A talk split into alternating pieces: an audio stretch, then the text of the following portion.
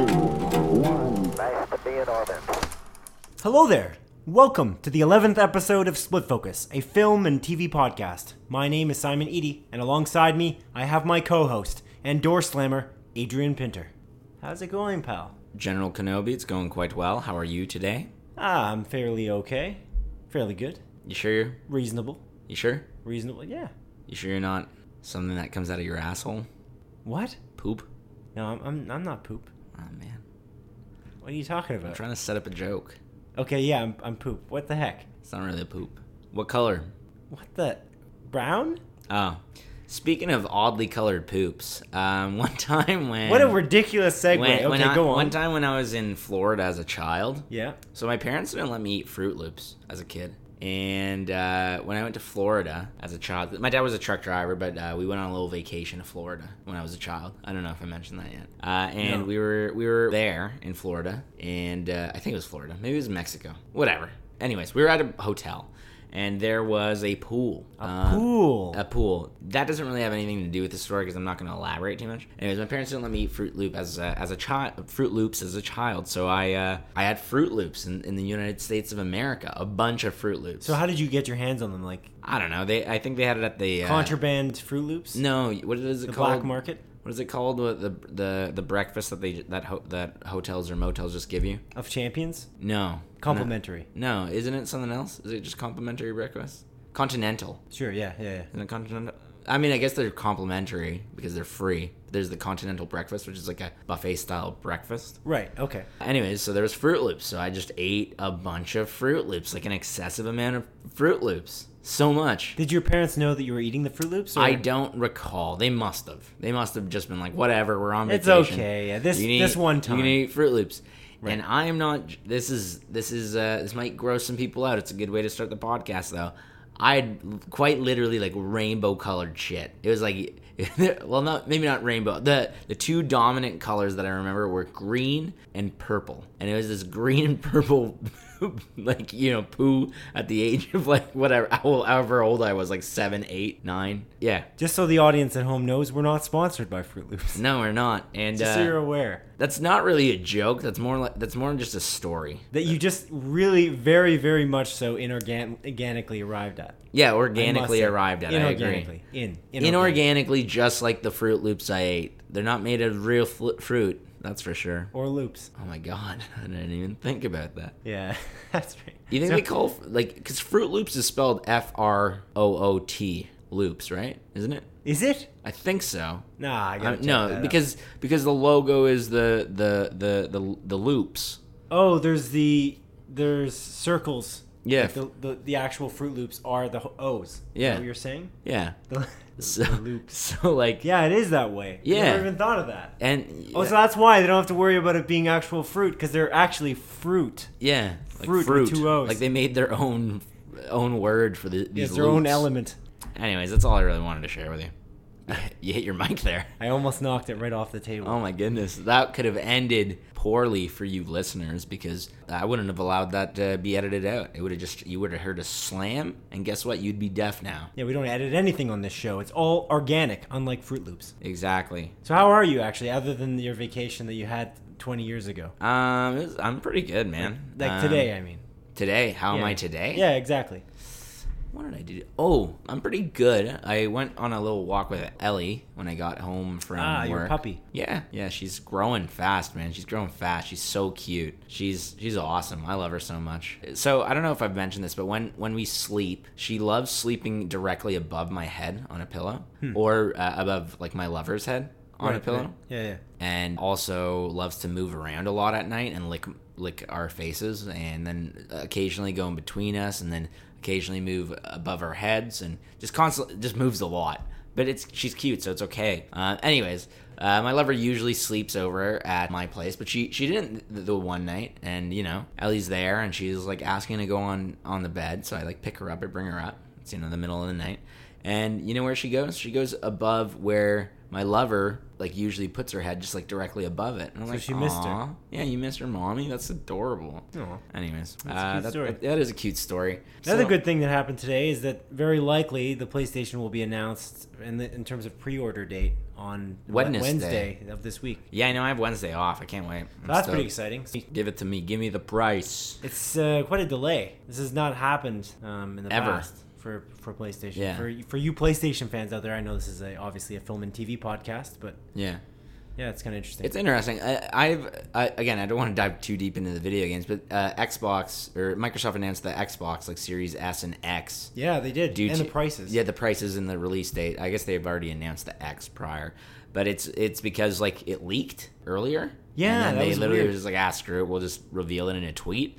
And the price of the Series S is incredibly intriguing It's very low. at It's in three US seventy nine dollars, ninety nine. It's three seventy nine ninety nine Canadian. but- Oh, oh, they've actually Yeah. announced it in Canadian dollars. Yeah. So Oh, neat. And they also announced the Xbox All Access, which is like a, a subscription based based service essentially that you can pay. It's twenty five American, so I imagine it's going to be like thirty bucks Canadian, where you get Xbox Game Pass Ultimate, which includes Xbox Game Pass and Xbox Live and Xbox Game Pass PC, as well as you finance out the console over the course of twenty four months, interest free. Oh, wow. So Apple I'm- was doing that for a little while with iPhones. Yeah. So you can keep getting the latest iPhone. yeah, but Kind we of a never neat could. idea. We never got it here in Canada, right? No, I know. we Yeah. didn't. Are we gonna get that here in Canada? Is that what you're worried? Yeah, no, no, we are getting it in- here in Canada. They Oh, wow. announced it. Unless I'm like remembering it wrong, but I'm pretty certain they announced Xbox All Access Canada. So I'm actually kind of tempted. I wasn't initially going to get a Series X. That's a really good or idea. X, but I think I might actually just bite the bullet. Like 30 bucks, even 35 bucks a month. That's not much money, and like Game Pass is an incredibly valuable like. It's so good. Like there's so many games. Like I've tried so many little games on it because I was just like, ah, I don't want to pay for this, so I'm just gonna download it on Game Pass and play it. I'm mostly a PlayStation gamer. So are you? Yeah. Um, but like I don't know, I use Game Pass like quite a bit just to try different games, and yeah, I don't know. I, I played an awesome like co-op game called Children of Morta, uh, just because I saw it on Game Pass. There's After Party on Game Pass, which I've been wanting to get. It's made by the creators of Oxenfree. I was thinking about buying it on PS4, but I'm just gonna play it on Xbox. Like, there's a lot of cool little things. Also, I love Halo and Gears. I went on a big rant the other uh, day on Instagram because I started playing Halo 4. I don't want to dive too. I, we're just going too deep into vi- video games. It's a but- little, a little far. Anyways, but I, I, I dived into Halo 4. I've never played it. I, I'm going through the uh, original trail, trilogy, and then I played Reach. Halo 4 is not a good game. I don't think so. Like, uh, I don't think it is. They changed too much. from the other series. Yeah, like, there's a sprint. me- It feels like Call of Duty Halo.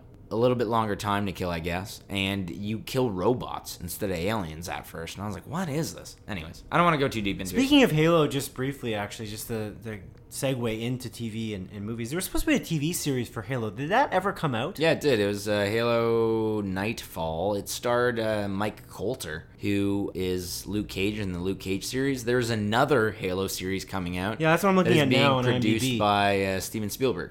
Oh, cool. And is I that think it's supposed to coming to connect back to the show- games in some way, like easy, like easily, or is it supposed to be a prequel or sequel? I have no type idea. deal? I, I actually don't know. I think Okay. Halo Nightfall was like a lead up to Halo 4, something Huh. along those lines. Alrighty. Uh, but yeah, this new one's coming out to. Sorry, I think it's Showcase. I think Showcase is producing it. Oh, Or interesting. Showtime. Showcase is the one where Trailer Park Boys aired, I'm pretty sure. Yeah, Showtime is the big one, Yeah, with like Dexter. and I believe Homeland. And I believe I can't think of another Showtime show.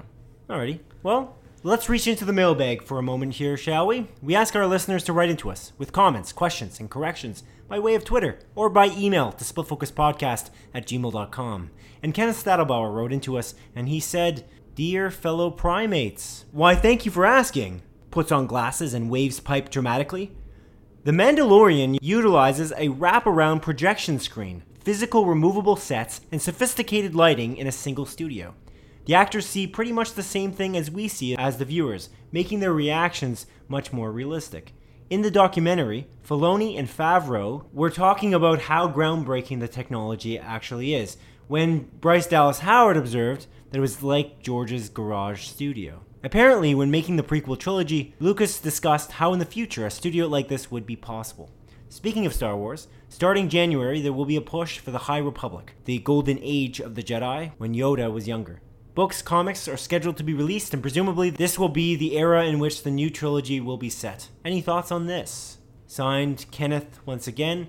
This first part that he was mentioning about the wraparound screen, look, we talked about last week. The Mandalorian uses a, a neat uh, on-set experience where they specifically utilize this, and we didn't really know exactly how it worked. And he just explained. You here. didn't know. I knew. We called Kenneth out to say that he would probably send in a correction to clarify as to how this technology actually works. And I do appreciate it, Kenneth. Thank, thank you for coming through and uh, He did not disappoint. and telling us. On He how never it works. disappoints. It's kind of neat, actually. It's a really cool idea. And again, if you can keep everything local, like on a, on on one set, I just it's kind of neat, I guess, for the actors in that green screen is kind of I don't know. There's like an emotional disconnect with the surroundings, so I'm guessing this would help. I feel like it's still always better to be on set, so like uh, like on, on a live, you know, on location. In in the case of like Tenet, Tenet, for as an yeah. example, I think they're on location for every single thing. Again, they they booked out a, a book as you book out a eight kilometer stretch of highway as an example in Europe, which was pretty cool. That is super cool. But uh, yeah, as for the Star Wars series, they're looking to do the High Republic as comic books a- and books. What do you think about this? I would argue that this is definitely the angle of the next trilogy, uh, whatever that may be. That's coming out now. What, what is it, 2022 or something like that? It's a little while already. Um, no, it wasn't delayed to 2023 because Avatar got pushed back to 2022. Uh, was Avatar first? I think it was. I think it's Avatar, Star Wars, Avatar, Star Wars, Avatar, Star Wars. Regardless, like, what do you think about this in terms of the the context? I think it's pretty cool, I guess. I don't know. It seems like a cool idea. I don't know. I'm interested in the golden age of the Jedi. I'm curious to see Yoda as a younger character, but I don't know if that's really necessary. I kind of like the mystique around Yoda. Like, where did he come from? Where did he go? I don't think he's meaning that like literally. Like th- that's that's something that's may happen, but that's not. I don't think talked about explicitly. Not, not for the films, right? There's no talk about that necessarily. He, he mentions this as a, as an idea because Yoda's hundreds of years old. Oh, yeah. And so theoretically, it could be about Yoda, but I don't. Did you see any comic that's supposed to be based on Yoda specifically? No. no. I didn't see anything talking about that. I I think he he was more commenting on it because the gol- Golden Age of the Jedi, he was around. So maybe one of these books will dive into the Yoda Yodaverse. I don't know, wh- whatever's existing around Yoda when he was alive, when he was younger. But I, I would argue that we may see Yoda if we if we get a m- film trilogy in the High Republic. I think that that would be a good place, and that's what I thought the Game of Thrones creators were gonna do. I thought David Benioff and Dan Weiss were. I Gonna thought they like I, I my assumption was that they were gonna go into the old republic, so kind of like Star Wars, the old republic, like the the MMORPG and all those like awesome cutscenes and everything like that. I I don't know. I was I was super excited for that. That takes place I think thousands of years but before the Star Wars movies that we're watching or that we have today. Did you ever play the Star Wars MMO? Uh, I did, yeah. I played it on PC. Yeah, I think it's only available on PC, maybe Mac. But yeah, I uh, I quite enjoyed it um, when I played it. Played it for a few months. I played it at launch. I remember I like stopped playing World of Warcraft and then jumped into that with a few buddies. It was really good. I think uh, Kenneth actually plays it still occasionally because it's free to play.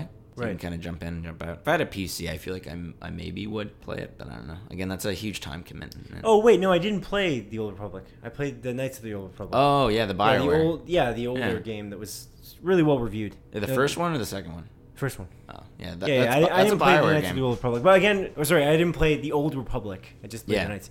Uh, but again, we're getting way sidetracked on on video games. Let's try to move off the, the topic a little bit. I won't talk about a single video game for the rest of the show. So you think that those guys were gonna do Old Republic, so way back, which is interesting. I don't. I have no idea what they're gonna do because there's nobody there anymore. I don't even know who's making a trilogy. Is Ryan Johnson still making a trilogy? That's I unknown. hope so. The Ryan Johnson thing. I feel like so we're gonna do a bunch of these uh, side episodes. Uh, as we go, that we're calling a closer look on certain things. So, for instance, we're gonna do one on Tenet this week. Tonight, yeah.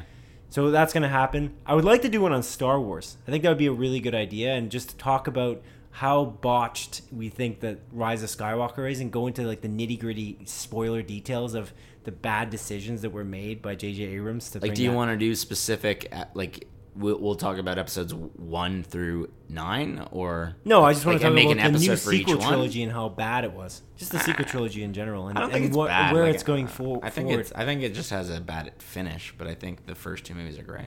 but the ending is a, is a large part of it, especially if it's literally a third. And Yeah, so that's I true. believe that that series is completely botched in my mind. It's like reverse prequels, where the ending of the prequels is. Really But I didn't good. really find that there were that many holes like they created in Rise of Skywalker. The number of retcons Hmm. Oh, yeah. that they caused over and over again. He just kept, kept saying the Last Jedi moments in the Last Jedi were just said, "Oh no, this doesn't actually isn't exactly as we just told you it was." remember in this. the last uh, last episode. I, I remember. I remember this thing. Uh, psych. It didn't. It, it's not actually possible. Do you find something like well, like that happen in the prequel trilogy that they Mm. were plot holing it like that? Like they purposely went out of their way to say that the previous episode was flawed. Like we we realize people don't like I'm, this. I'm saying it's the reverse. That I'm saying Phantom Menace specifically said that Attack of the Clones w- is going to be flawed. I don't know what you I'm mean, being facetious. but I definitely I'm being wanna- facetious. It's impossible. I'm not sure what you mean, but yeah, we're- regardless, yeah, Well, we you're can not supposed definitely- to. Not supposed to what? Know what I mean? Because it doesn't make sense. I said it's the reverse. Doesn't matter. Whatever. I had no idea what you're You don't talking about. appreciate Regardless, that would be good nice to humor. maybe talk about Star Wars in a, in a closer look episode because it would be kind of cool. I'll So that's consider something it. we're gonna c- do going forward occasionally. On some weeks, we'll do like a side episode that you don't necessarily have to to watch to you know. It's not it's not a numbered episode. I would like to do one on The Boys season two. Yeah, that'd be cool. Maybe when it's done. Yeah, Cool. Sounds good. sounds good. What have you been watching, Adrian? The Boys. Surprise. oh wow. The Boys season two. It's really good, man. I mentioned this briefly last week because I watched a bit of the first episode. I watched uh, the first three episodes, which I was like, oh, I caught up, and then I realized they released an episode yesterday too. So I am not caught up. I am one episode behind, but it's really fantastic, man. It's so good. It takes so, like so many crazy twists and turns that I just would not see coming. It's such a unique show, and they do some very awesome things, especially in the third episode where it's just it gets wild. I think they do a great job of balancing the humor and like the seriousness throughout the entire show and I think Homelander is such a such an amazing character, incredibly terrifying and any scene that you're like he's in is it, they, they just they just nail this sense of discomfort that everyone is feeling and Because you never know what he could do. Because exactly he's so powerful and he's kind of unhinged. well And yeah so he's the fact- unhinged Superman He's unhinged. You don't know. He literally could snap at any second, yeah pretty much. So will he or won't he? In every scene he's in. Yeah. Yeah, it's like he could either like be a nice guy and reveal his heart to you or just tear your heart out. You know what I mean? Yeah, yeah, like Yeah. literally. Yeah. It's uh but it's it's really, really good, man. I'm really enjoying this third season. I'm excited that there's another episode, but it does kinda suck that it's week to week.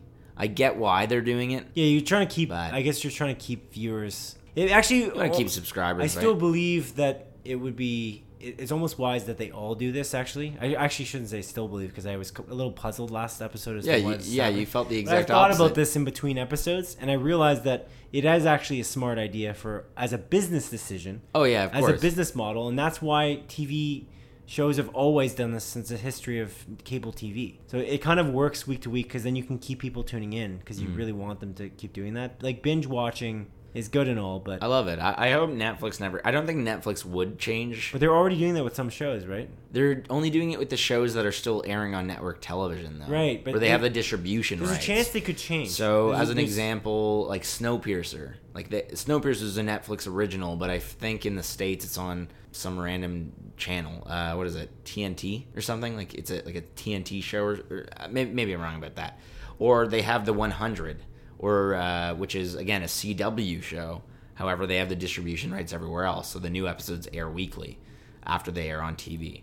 So I think uh, th- they only do it for those shows, but all their actually like all their actual Netflix produced like Netflix original shows that are airing everywhere and releasing everywhere at the exact same time, they're all releasing at once.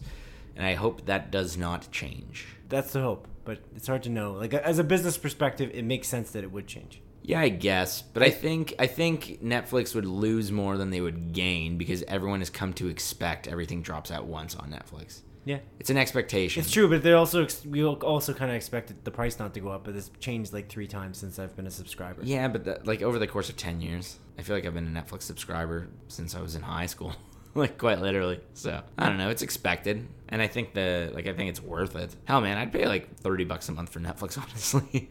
Just Oh, because I of- would not. I would cancel first first moment, hundred percent, because Amazon Prime is a competitor and it's way cheaper. And why would I ever pay that? It's the exact same thing with Mulan. So if Mulan tra- is going to charge me thirty dollars to rent it and charge me a, a subs- subscription fee, I'm not doing that. It's got to be. Well, I'm not gonna it's do gotta both. fit within the, the the market, right? You Yeah, I can't- don't know. Can't It's- pay it's- thirty bucks. It's just I'm so dependent on like Netflix and all that. It's I'm just- not that dependent on it. Like there's there's sometimes I'm going to Netflix, sometimes I'm watching Crave, sometimes I'm watching Amazon Prime. They have to vie for my time. And so that's why I no longer subscribe to Quibi because there's just not enough content for eight dollars a month uh, Yeah. to make it viable. And I haven't watched Netflix honestly in some time actually, uh, Oh. Netflix specifically because I'm watching Amazon Prime with the boys right now. I've been watching Apple TV Plus with Defending Jacob. I just finished that. Very good show. I don't want to go too much into it. I talked about it last week about defending Jacob Barber. Essentially, Chris Evans is in it. He's uh, he was an ex district attorney uh, attorney, and he's trying to defend his son uh, from going to jail. Amazing show. Takes lots of twists and turns. I, I was How does it end? pretty satisfied with the ending. I'm not going to tell you because I think it's it would spoil it. But I, I just find that it's uh, it's very high quality, and I, I'm almost kind of surprised that it didn't get more Emmy nominations. We're going to be talking more about the Emmys a little later in the show, Are we? and it didn't really get any love. Not not really. And Did I, it get I nominated for anything? no, Nothing. it's strange. It, like I- I think it would have been worth it. I think that it was uh, pretty good. It's a pretty great show for for one of the first Apple TV Plus shows. It would be a limited series in that case. It would have been competing with the likes of Watchmen, I guess. It arguably wouldn't win against some of the shows in that category, but I just feel like that it was really good. But yeah, I uh, would not pay thirty dollars. That's, Yeah, yeah, that's that right. was that was my point. Because just again, there's just so many there's so many different streaming services, and then if you look at like HBO Max as an example, or Peacock in the United States, there's so many. They have like 15 different streaming services now, and so they. I'm hoping Netflix is smart. They won't actually increase their price because they know they have to compete with all these other Yeah. guys. I don't imagine they will anytime soon. I'm just saying, like, I'd keep, I'd keep on giving them an extra two bucks every few years. Two dollars is fine, but again, thirty. No, but, is, but like, eventually double. you get to thirty. Eventually, you just keep. Oh, in like 30 years from now, sure. yeah. But yeah, cool. Anything else you're watching? Uh, no, I'm actually not watching anything else. I was actually playing a video. No, I'm just kidding. uh, no, I actually haven't watched anything else. Um, I don't know if I mentioned I watched the first episode of Legend of Korra last week. Did I? Yeah, you did. Yeah. I, I didn't continue it just because I wanted to watch The Boys, and I just haven't had enough time, man. I've been living a busy life. I'm working. I have a child. A dog. Same thing. Yeah, I sure. have I have responsibilities. I've just been busy. I don't know. I, ju- I haven't made time. That's a lie. I, I definitely could watch stuff. I just haven't made enough time. Cool. We, we both saw the the Dune trailer when we went to Dune. well, kind of actually. That was a weird situation. I thought we were gonna see the Dune trailer when we went to go see Tenet again because we went Tenet, again yeah. to see Tenet. It was weird because the first like the pre screening of Tenet didn't have the Dune trailer or like the Dune teaser for the trailer, and then we Dune. went to go Is it s- Dune or is it Dune? see T- Dune. We went to go see Tenet, and then there was a teaser for the trailer. Which yeah, which didn't really make a lot of sense. Did you watch the trailer? yeah, I did. It's really good. Yeah, it's it looks- amazing. It looks, really good. Do you did, did you ever watch Dune or Dune? Um, Watch or it. did- It'd be me with my eyes on a page, like reading it. no, there there's a movie. Oh no, I didn't watch the movie. Yeah, No, just read the book. you read the book. I'm uh, about two thirds through. Are you reading it now? Yeah, I've been, I've been reading it for a Ugh, long time though. You're such a nerd, dude. Uh, audiobooks, Audible. Oh, so you're not reading it. You're listening to it. I was listening to it while I was driving for work, and now my job doesn't contain much driving anymore, so I've takes about what five minutes. taken an accidental break, and so I, I'll likely like listen to it during lunch breaks, etc., until it's comes out in November. But that That's cool. trailer looks amazing, and I find that the characters like they look like the, the characters that I imagined in many aspects, especially Paul, played by Timothy Chalamet. Chalamet. Chalamet. Chal- Chalamet. Chalamet. I really like Timothy Chalamet. yeah, he's cool. He's really great. He's uh, I don't think I've seen him in a bad role yet. I don't know. I really loved him in Lady. I feel like the first time I actually noticed him was in Lady Bird. And yeah, he's uh, I, th- I feel like he's a good uh, he's a good actor. And Zendaya's in it. Zendaya, Zendaya. Yeah. Jeez. I really like her. I think she's fantastic. I think she's an awesome actress, especially in the TV show Euphoria. She's so good in it. Oscar Isaac plays Duke Leto. Oh yeah, That's Oscar pretty cool. Isaac's in it. Yeah. It's an all-star cast actually. There's a It's lot amazing. of- Yeah. it's crazy because like Denis Villeneuve, like he keeps on get like he he's he's an artist. Like he makes amazing movies, mo- films, films. Sorry, and um, I don't know. He had a huge budget for Blade Runner, and it ba- like I don't I don't even think Blade Runner made money. I feel like it probably like broke even if anything, like after marketing and all that. And he just got another huge budget to make this Dune movie. Like you think Dune is gonna do well Coming to only theaters. By the way, that's just something to mention. Actually, again, we went to Tenet again. tonight? Yeah. And going through it the second pass, Tenet's a, ar- arguably a fairly confusing movie. You're trying to follow the plot. So I'd forgotten to mention that when we watched it in theaters, the p- trailers, all the previews were mentioning specifically only in theaters. Did you notice that? I did notice that. How Actually. it was very focused on saying, "Hey, we we, we need you to come to our th- the Please. theaters, please, we're Please go on. theaters only." So, uh, would it have done well? Are you saying would it have done well in COVID, or would it have done well if COVID didn't exist? Would it have done well if COVID didn't exist? And would it do well? Will it do well with So both COVID existing? scenarios. Yeah. You want to know my answer? What's your answer? I don't think it would do well. Period. Like either way. Why? Because Blade Runner didn't do well, and Blade Runner is an amazing movie. It's so good. Blade Runner 2049 is arguably the best movie ever created. You can make an argument for that. I love Blade Runner 2049 so much, and it's so good, and it did not do well. A movie. I'm saying financially. a movie looking good or being good or being well reviewed doesn't necessarily mean you're going to get people to come to the to watch it. But like, is Dune some sort of like huge thing, or I feel like Dune kind of has a cult following, kind of like the same thing. Well, it's as a Blade very Runner. famous book, like it's tremendously famous. yeah, I guess. But So theoretically, yes, it would do well. I You don't know. think? Hard to know. I guess we'll only It find does out. look amazing. It has a more all star cast than 2049. then Ryan the Goose Gosling and Harrison Ford and Anna. who? An- What's her name? Anna Dem- Demal. What's what's the girl's name? She's also in Knives Out. I Anna know. Diarmas. She was not even known. That was she was that was like her first role. Yeah, I know. She's beautiful. So that like there was no uh, I don't know that was not as I don't know what it is Th- that was a that movie had a cult following initially. Anna Diarmas. I was pretty right about that. Uh, Jared Leto was in it. Leto coming in condoms and sending it to people. Whatever he does. Uh, Dave Batista was also in it. Robin Wright. Lenny James from the hit show The Walking Dead and Fear the Walking Dead. Right. Edward This is still James more of an Olmos. all star cast in this movie. But regardless, think? I think that Who? What do you mean? Like, who do you think's more all star? Oscar Isaac? Yeah, I Timothy guess. Chalamet is like an incredible actor. He's He been is. a tremendous number of things. Yeah, but Zendaya why- is extremely popular in various circles on both sides, like the younger demographic uh, and potentially older, just because she's been in so many things now, HBO and and Spider Man as an example. Yeah. And then we got Josh Brolin, we got Jason Momoa, the ah, I can't remember her name though. She's she was in Mission, Mission Impossible. She's playing uh, Paul's mother. I know who you're talking about, but I have no idea what her name is. Anyways, it is a a more all star cast, but the point is the property is more popular because the actual the Rebecca Ferguson. Blade Runner in general, the first Blade Runner movie was a cult following to begin with, so even making a sequel for it was maybe a weird choice in a, in a way. Mm-hmm. It's well regarded. It's like a really well regarded movie, but I don't think like by critics. I don't know if it it built up steam, but it sort of had a cult following then too. So I don't know. I, th- I think that Dune arguably it was made Dune. into a movie initially. It's being remade into a movie again, and it's not a sequel to a movie that was just had a cult following. So I, arguably it should. It's just a question of who will come out to see it. Is it who's it targeted at? It seems like the older demographic who maybe read the book years ago, and then it will maybe ask people to read the book now. Will it do well in COVID? Well, that's a question that I think no movie's going to do well in COVID. I, I don't really argue. It's nothing's really done done when it, well in COVID that's gone to theaters. So what what is going to happen with that? And will it get pushed back? Because other movies like Candyman, as an example, got pushed back just recently as well. So next year? Yeah, I got moved back to 2021. So I'm not sure when that's going to happen. But anyways, the trailer looked amazing. The visual effects looked amazing. And Denis Villeneuve is a Denis Villeneuve. pretty great director, I must say. Yeah. He's probably the, the person that I'm most excited about seeing a film by other than Christopher Nolan, if I were to argue, just at the at the moment now. Like in terms of like quality? Uh, just the, he's doing interesting things. Yeah. He's creating really interesting stuff, and from like, I don't know.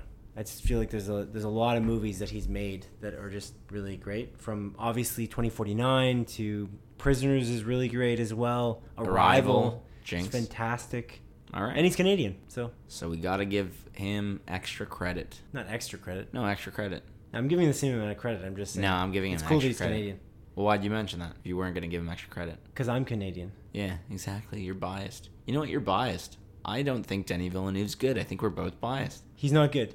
Yeah, he's he's awful. We So just the like critics- him because Saying that they're his all movies are Canadian great- critics, dude. They're all Canadian They've critics. always been Canadian the whole time. The- the Even the entire ones time. working in California. You mean This is a vast you conspiracy. mean it's all Canada? this is a, It always has been. it's all Canada. I'm, I'm obviously being facetious. I, I, I'm very excited for this. I'm gonna watch it in theaters, unless another lockdown happens. Yeah, it's supposed to come out in November, but that's Six more cases in Guelph today. today. Today. It was six yesterday. Oh, maybe I was reading yesterday's article. Whatever, man. Technically, it's just six cases. Are you excited? For the COVID cases? No, that for are- the news, impending baby. Oh, okay, yeah. Let's move on to the news. To segue into Tenet, number one, according to web publication Deadline, as of last Tuesday, the 8th of September, Warner Brothers' Christopher Nolan's spy thriller Tenet had officially accumulated $152 million internationally and domestically at the box office. As of the 8th, Tenet had opened in a total of 46 markets so far, on 52,913 screens worldwide, including in China and in certain parts of the US. As noted by Variety, after Tenet's opening weekend two weeks ago, many industry analysts predicted that Tenet would pick up steam as more and more screens began to open up across multiple markets. It should be noted that at the time of this taping, theaters in both Los Angeles and New York have still not reopened. Naturally, it is said to be a very different sort of blockbuster release. The slow and steady audience buildup has proven to be true so far, but with schools having recently opened up worldwide to rising COVID 19 case numbers, it's not clear as to what the future might hold. Six more cases in Guelph. To further emphasize the industry's current confidence in theatrical releases in today's climate, website Rotten Tomatoes recently reported that Warner Brothers has once again shifted their Wonder Woman 1984 blockbuster release date from the October 2nd, 2020 release date to December 25th of this year instead. Adrian, what do you make of all of this? That's interesting. It's very interesting. Which part? All of it or Every single part of it. No, it's uh, is 152 million a lot of money or no? uh not really. Well, today maybe. Like with Like for us, like if I had 152 million dollars, it would be. But for Tene, is it a lot not for of money? Tenet, not for a blockbuster like that. No. They should have like almost at this point two weeks in, uh, and it will be three weeks by the time this our episode specifically airs. They should have been close to, if not eclipsed, their budget. What is the budget of the movie? It's actually two hundred million. So I'm actually thinking, no, it, it should have done way way eclipsed. Sorry, I was thinking four hundred million um, for some reason. Well, like 400 because like you you assume that they spend the budget for marketing as There's well. also marketing as well. So I, right? So like, right. isn't like the common thing like y- it's the budget times two is what they probably spent on the movie? potentially, I'm not sure if that's the actual adage, but it I- would I be think more. I'm- it would be you more know- for sure. You know, me being in this industry, I know it is. Right. I know it is. Gotcha. Since we're so ingrained in the So it'd be it'd be something like that. So it'd be around. I, I would think at this point it would be over 200 million, uh, at least, arguably, if COVID didn't exist for for a Nolan movie of this caliber. And this is his biggest budget yet, and it's clear why that is in various aspects. Again, because he tried to shoot ev- everything on location, and he used practical effects for almost everything. I think he was saying that there's like just over 300 shots that are not practical effects that are actual CG that have CG elements. oh my gosh. That, ah, man, that movie's so great.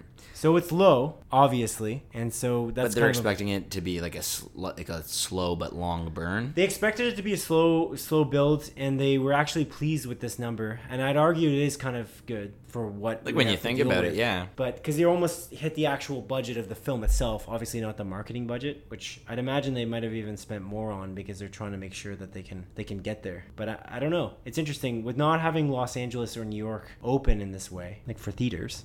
It's uh, it's not bad, I guess. If they can keep building it and like snowball it over time, the question is now with kids going back to school and our cases in Canada have risen for sure, like drastically. I know you mentioned Guelph, but we've actually had like a spike since schools have reopened and people are like feel it feels like people are a little bit more laxed on the on the restrictions for uh, coronavirus. In fact, actually specifically, I live in a house next door to a rental house. Uh, my house is kind of a rental home as Yeah. well. Uh, I live with live with a housemate, but uh, he's fairly quiet, and the people next door are not quiet at When I all. was leaving uh, last week, they were having a party. oh, it's extremely loud. They're I actually so went loud. over there. I They actually went parked over their there and I pickup partied truck with them. on the literal the front lawn of the of the home. Uh, it's not their house, so it's- like, they're renting it. Obviously, it's odd. It's Yeah. just like Was mu- it in front of music your home? blasting. You just feel the bass. We're not even we're not joined through the wall. You can just feel it through both walls. Interesting. If they parked on your lawn, Oh, I would I would complain. oh, you're one of those guys. Oh, you can't park up. It's so heavy. It's gonna ruin my lawn. If it rains, it's just done. I don't care that much about the lawn. You wouldn't complain about that? No, I would. But just because I don't like people, I don't care about the lawn. You don't care about the, the lawn that would be ruined? No, I just don't want people on my gosh darn property. I don't like people, but I, I don't like my lawn either. Okay. I, yeah, yeah. Alrighty then. Yeah, all, all, all, already. But yeah, I don't know. Th- This is interesting, but it kind of goes to show that I don't know. It's weird that they're saying they're happy with these numbers, but then immediately moved Wonder Woman back. So like, isn't Yeah, no, that's that was It- the, that's why I mashed these two stories yeah, together. like it's kind of an odd thing. It's Yeah, like, that's the yeah, idea. Hey, we're super stoked that Tenant's doing this well, but uh, by the way, we're gonna move Wonder Woman back. Yeah, it's a telling tale. I feel like there's no way they're really happy with it because it is Warner Brothers. I could have chosen Candyman for this story, but I specifically chose the Wonder Woman story because clearly they just moved it. This was after the second weekend, almost right after they realized that this is not going to work out. It was October 2nd, they moved it to December 25th. They do not have confidence that this blockbuster release is going to do particularly well. And that's fair because why would it? Yeah, It doesn't make sense. Like even Tenet, Tenet's bigger than Tenet, yeah. In a different way, it's bigger than Wonder Woman, I, I suppose. But it, I think Wonder Woman theoretically would do maybe even better. I don't know.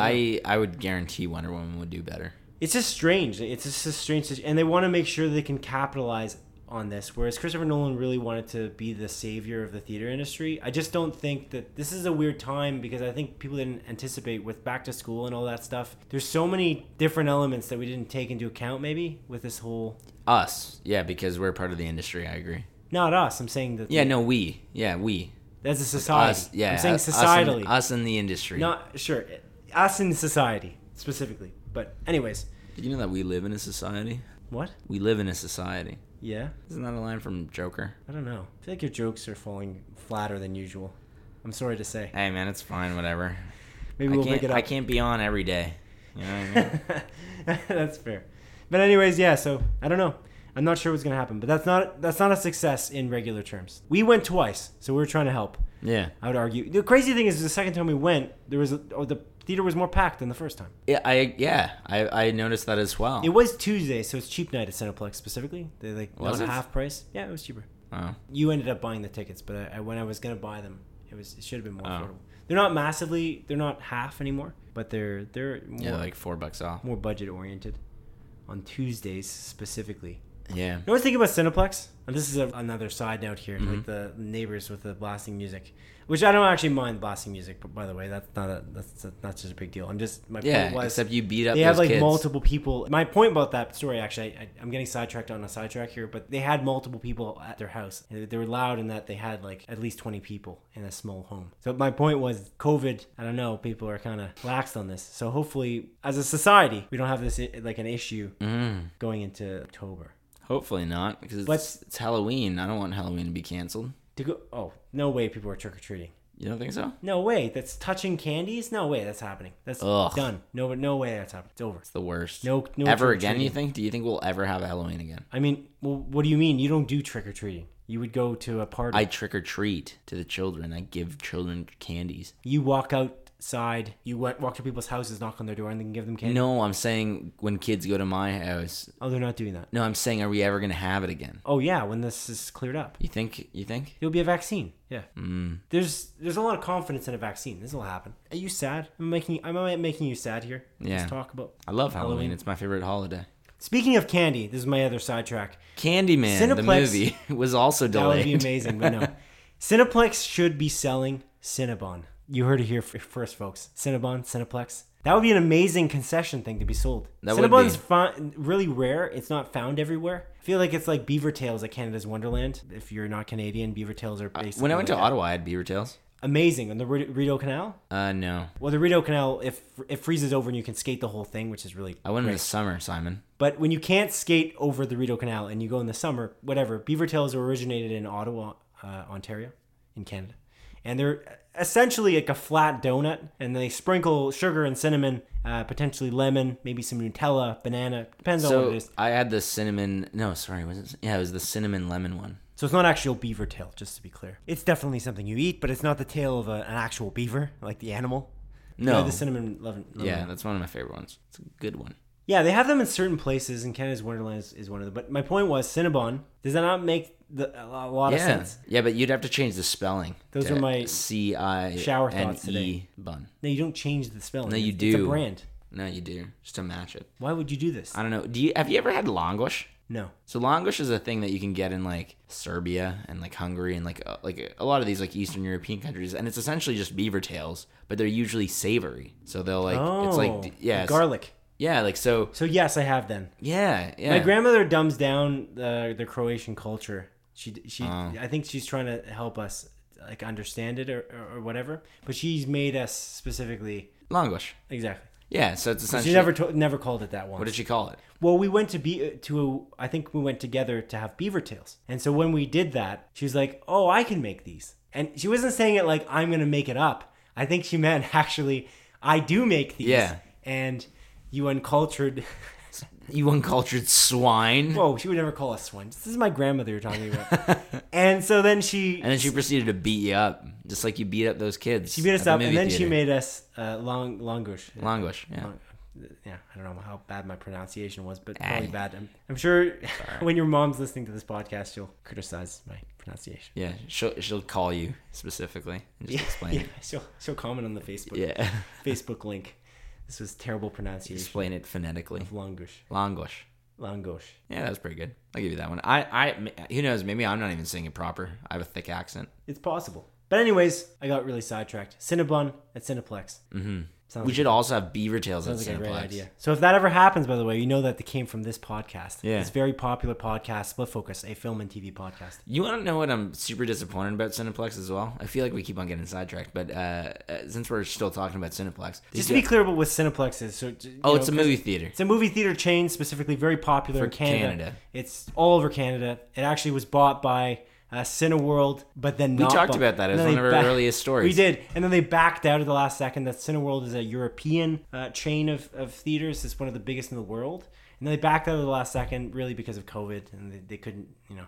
Take the heat, and so now Cineplex is back on their own. Really, most of the theaters in Canada are Cineplexes. Like if you go around, there's very few. Yeah, there's Cineplex, Landmark, Apollo. Yeah, but they're rare. really like you it. can't find Landmark or Apollo that often. You can find them, but they're just. there's infrequent. a couple And then of nearby. course there's always independent. Yeah. But what were you gonna say about Cineplex? Sorry. Oh, they have like they have like the one uh, food section totally walled off, so they still have their hot dog you can get, but I can't get a hot dog and fries. Oh, I knew that already. Oh, you can get a hot dog though. I didn't know that. Yeah, it's on the menu. You can get hot dogs Oh, with amazing. nachos. Oh, I didn't even. I didn't. Even I don't think want to do that. nachos with my hot dog.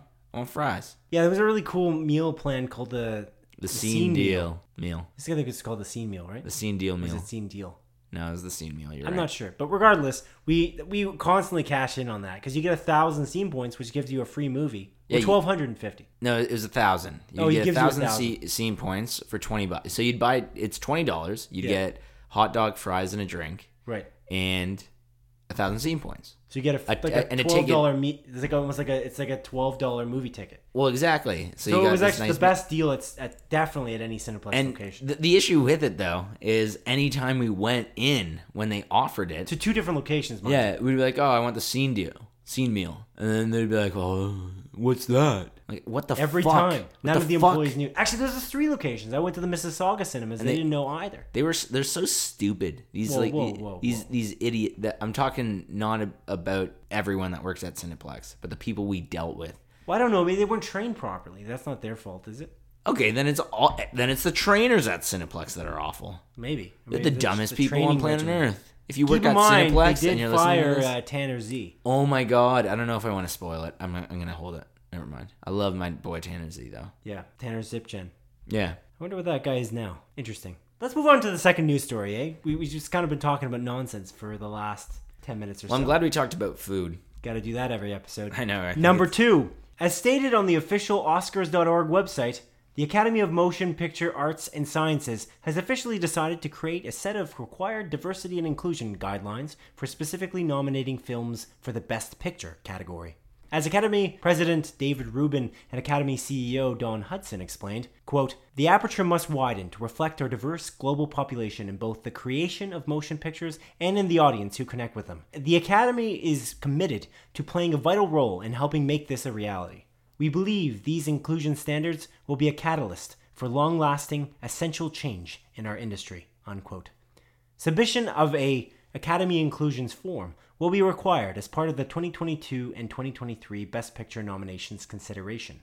But ultimately, these guidelines will only really be mandatory for the awards ceremony in the year 2024. To be eligible for Best Picture nominations, two of four inclusivity standards must be met. The specific four standard categories of inclusivity are on screen representatives, themes, and narratives, creative leadership and project team, industry access and opportunities, and audience development. For each of the four standards to be met, typically underrepresented societal groups must be proportionately represented. Adrian, what do you think about this news? What does that What does that mean? Which part? All of it. I Uh, wasn't the- following. The, idea is that they are looking to make sure that the best picture nominees, Yes. uh, in which there will start being 10, I think, as a standard, because I think it's been varied every year for the last few years. It's been uh, been 8 to 10 in some weird range. I don't know why they wouldn't just choose 10 every time.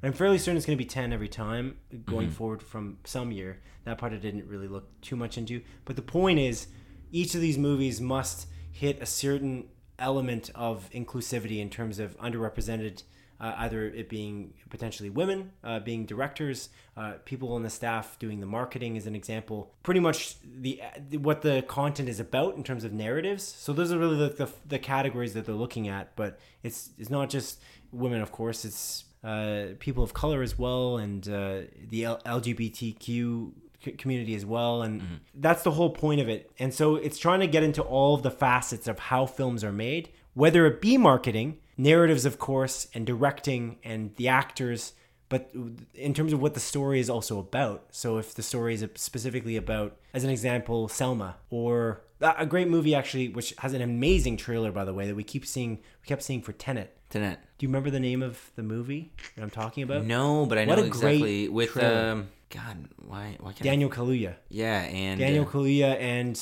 uh, uh, lakeith stanfield yeah, yeah. Unreal. God, what an amazing actor. Yeah, he's he's fantastic. I'm really glad that he's in more and more movies. He's so good. He is so good. I just realized both Daniel Kalu- Kaluuya and Lakeith Stanfield were they were both in Get Out. I mean, I didn't just realize that. I knew that, but as we were talking about that, they were both in it. Ah, Judas and the Black Messiah. Judas and the Black. I thought it was a simpler Messiahs. name than that. Like that's a longer name. Yeah, than I- I Jesse anticipated, but Jesse Plemons is also in Jesse it. Plemons is in it as well. The I love Jesse Plemons. He's so good. kind of looks like Matt Damon. Yeah, I can see the resemblance. Breaking Bad, as well as Game Night, Fargo. Fargo. Great Season role in two. Fargo as well. But anyways, my point was that movie would would check off the box for uh, that specific one. The so the four categories I listed were on-screen representatives, themes, and narratives. That would be the one that it would check off for that because it's Mm-hmm. specifically a narrative about, uh, Unrepresented, not white people. in a way, yeah. And then creative leadership and project team. That that whole movie would probably hit all of the boxes in this one, which is fair. What do they mean by creative leadership and project team? So like, That's like everybody okay, who, who's involved. So uh, it might so be- everyone including the white people. cast, the the cast, the crew. Does that, but it, it's so there's percentages for each each category, and so Mm. if you look at them, there there's more detail in every obviously everything, but you have to fill out the form if you want to be nominated uh, for the 2022 and 2023 Best Picture, and then 2024 you specifically have to actually fulfill the guidelines. It's weird because You 2020, must. 2022, 2023 you just have to fill out the form. That's what I got the impression of, and then 2024 you must actually do 204 guidelines to get nominated. 2024 is a long way away. I don't know why. Just do it now. That that was Do my it. only Do it criticism. now. When I was reading this, I was very Oh, confused. so so these aren't mandatory yet. They're not mandatory until two of the 2024, four. really. You just have to fill out the submission form. Oh, and, and those Inclusivity are is things to check off. I think it's kind of preparing them in advance. That's kind of weird. I I don't know. So people, some people have actually criticized this of not doing enough. So if you actually look at the guidelines, the percentage of of how they're weighted, like being thirty percent, uh, it's like it- only a thirty percent has to be minorities for like the project team as an example or the marketing team. Au- So one of the ones I said was audience development. Audience development is the marketing team. So all those that are involved in that kind of aspect, in, in a nutshell. Again, I don't want to get too broad Yeah. into it, but that's kind of the idea. What do you think about this in general as a concept? We, there was the reason why this exists is because in 2016, the Oscars there was Oh, the Oscar Oscars too So white. So Oscar white. So White was st- started by an activist, and it was fairly white. Like every acting role was white. Every one, which is every kinda- single one. it's pretty rough. And so that's why that that exists. Yeah, Will Smith should have been nominated for that hit movie Concussion. That was the year. Yeah, I think Yeah, that it was, the was. year. It So, was. what do you think about this as a general concept? I don't know. I like to me, like I think it's, I don't know. Like I'm all for like inclusivity and diversity, all that jazz. But Yeah, it just yeah. seems like like a forced. Like why don't we just nominate the best movies again? That that's giving too much. um That's giving too much. I guess. Uh, what's the word I'm looking for? Confidence in the system. Confidence in the system.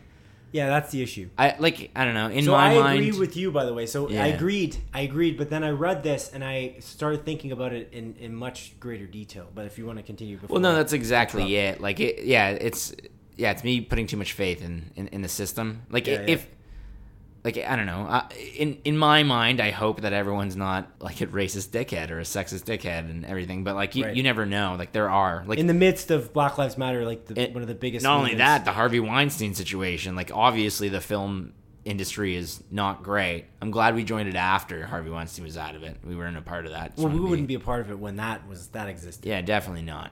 Definitely not. We joined it after he was go- gone. We're ridiculous. Um, We're going. uh, but again, yeah, like I, I get it. Like it makes sense. I just, I just wish we didn't have to. I see You what know you what I mean. mean?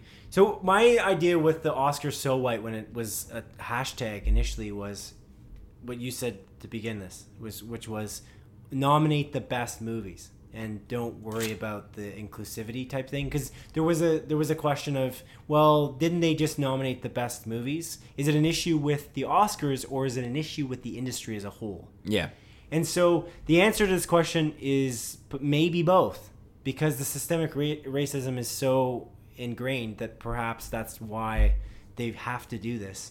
And I and I realized that that is a little ridiculous to have all of the all of the nominees for acting to be white in 2016 as an example and they've been trying to fix this every year and they've done a fairly good job at, at making sure that this isn't a trend at least but i don't know i, I just find that I, I thought about it more and I, I thought i kept thinking back then again and i still kind of thought about it after that the, the real thing they have to fix is the racism in the industry and then it will fix the oscars but i realized that the oscars influence the industry and that's why this is important because it actually if you th- think about it if you're not going to win best picture be- because of lack of inclusivity well then that's Yeah.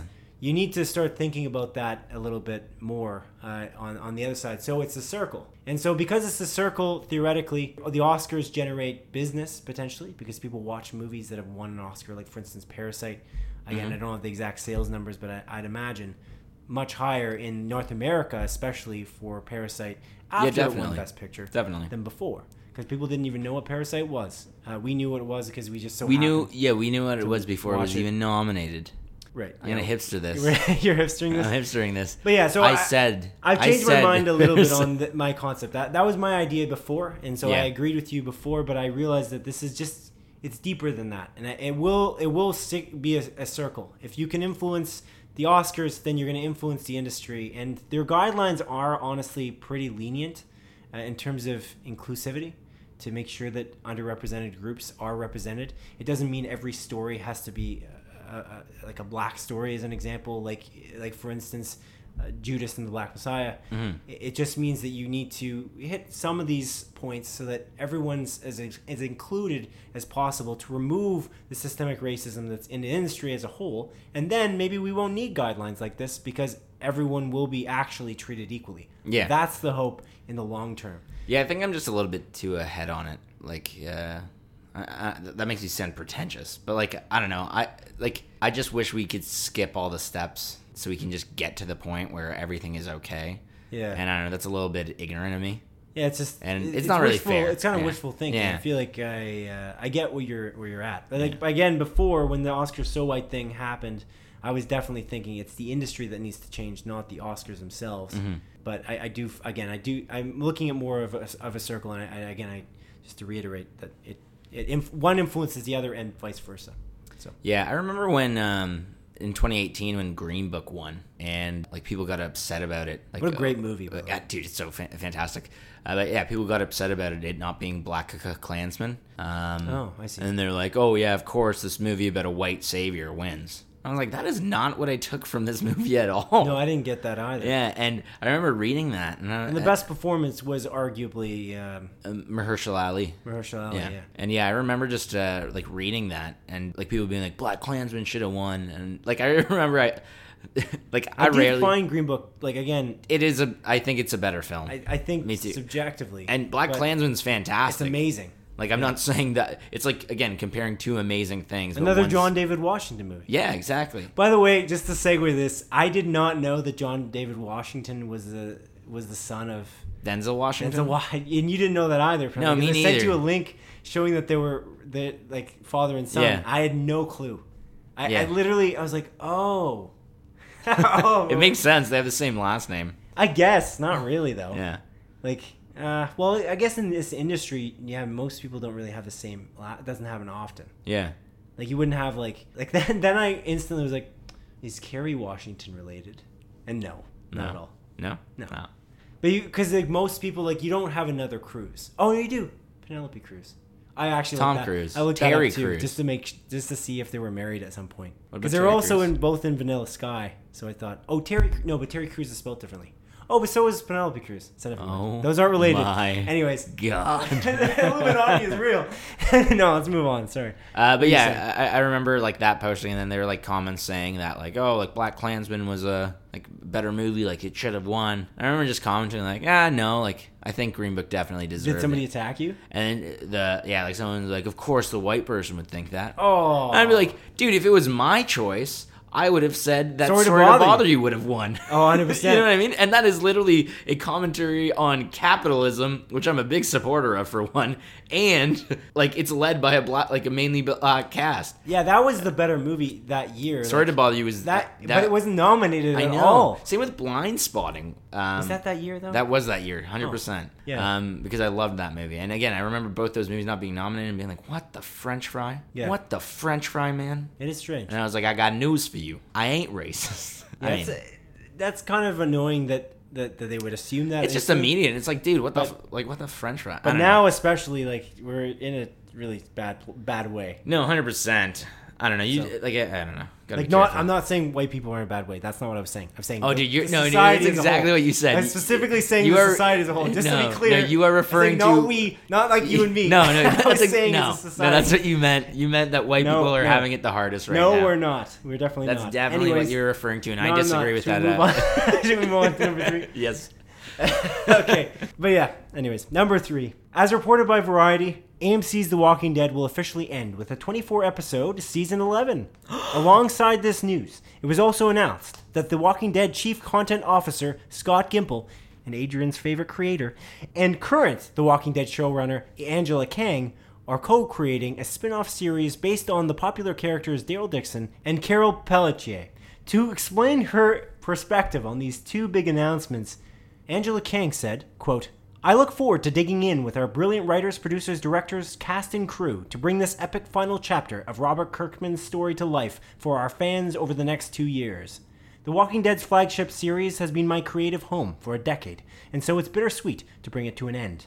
But I could not be more excited to be working with Scott Gimple and AMC to develop a new series for Daryl and Carol. I am thrilled that we get to keep telling stories together. Unquote. Season 10's next episode will air on October 4th, and will also launch six new episodes sometime in 2021. Additionally, season 6 of spin-off series Fear the Walking Dead is set to premiere on October 11th, 2020, while the brand new spin-off limited series The Walking Dead World Beyond is also set to premiere on October 4th as well. Adrian, what of this news? Well, Simon, I'll let you know what I think of this. It's I think it's a weird choice because for one, Daryl and Carol are quite literally the main characters of The Walking Dead right now. Like they they are they're ma- the show is essentially revolved around yeah revolving around them currently in the series. At Yeah, least they're I, I pretty- think so they're from pretty season central. nine. Yeah. And it's a very odd choice that you're like, hey, we're gonna make a spin-off show about the main characters of the regular show. How like I feel like spin-offs are usually about different characters, or if one main character leaves and goes on to do their own thing. It's just weird. It is strange. But uh, again, the the more glaring problem with this to me is the fact that uh, this show is all predicated Hmm. on the concept of characters that they build up and then they kill off. And and Ca- Carol and Daryl specifically, uh, we kind They're of not know gonna now die. that they're not going to die. Yeah, no, that's a really that's a good problem. point that I never even thought of. Not a single time. Um, Right. so th- that's the that's the biggest issue I think with that because I, I get what you're saying is that they're they're central to the plot or at least they have been because they've been around since the very beginning. Yeah. But at the same time, I think they could be replaced in a way by other characters in the story if they were killed off. yeah.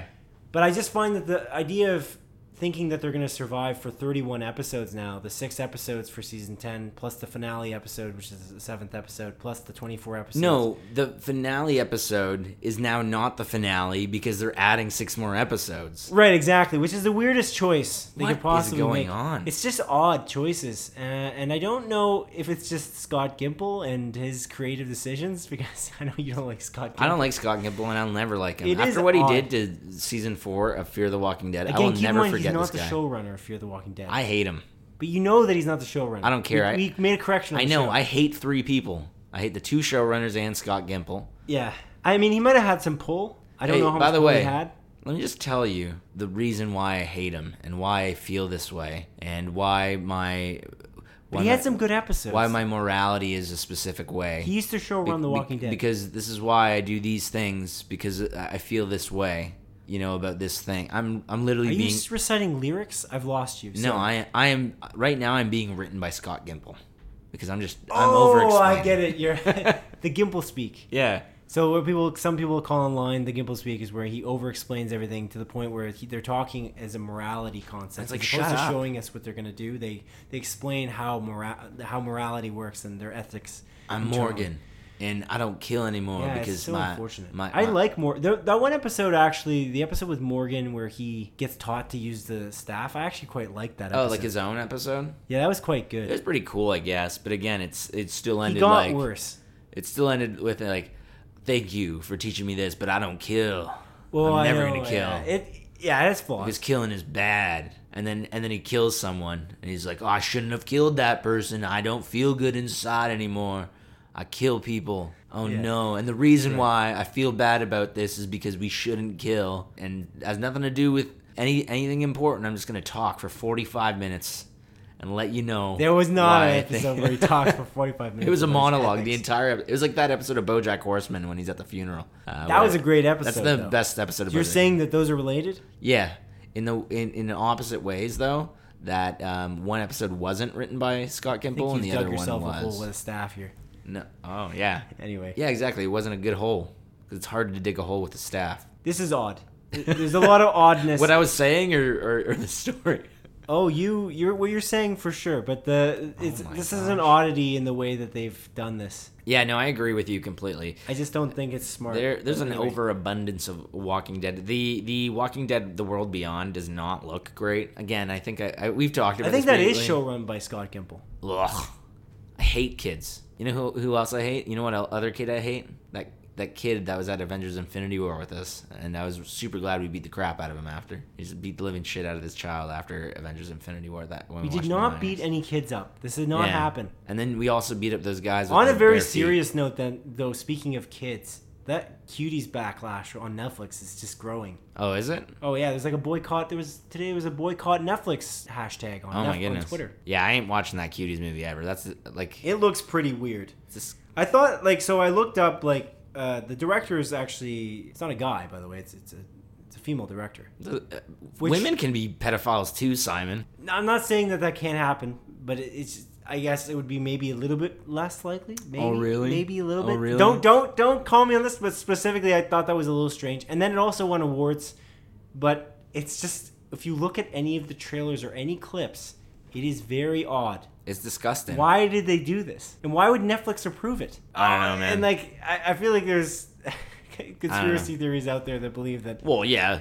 The- all of Hollywood is pedophiles or some nonsense. But that that is odd. I that mean, there this is there approved. definitely are some pedophiles. oh in everywhere Hollywood. though in every business I'm sure. You mean um, there's pedophiles in UPS, the delivery guys? Okay, yeah, we're not going to go through every profession. Uh, Yeah, you we're think gonna- there are pedophiles Stop- stop it. in uh, no? dishwashers? Like at restaurants? Oh, they're talking about like a dishwashing machine, like a Bosch, No, they don't discriminate. like a Bosch or uh, like a Samsung They're dishwasher. an inanimate object.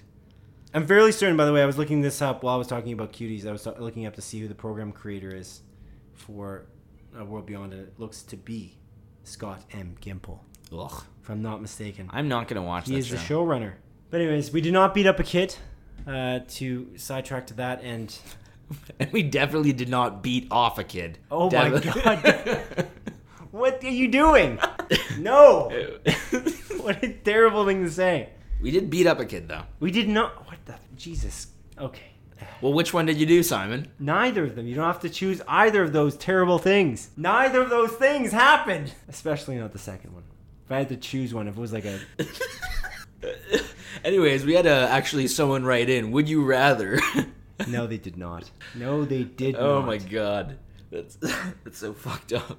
It's so messed up. But no, I didn't I didn't want to look into cuties no more. It just came up when I was looking up research for this. It's messed up. I did look up the director because I was curious to see what the award they won, and that's just odd. They won at a film festival, and then again, it's just so weird. It's so strange. The clips are so weird. Why would you do this? I, d- I don't know.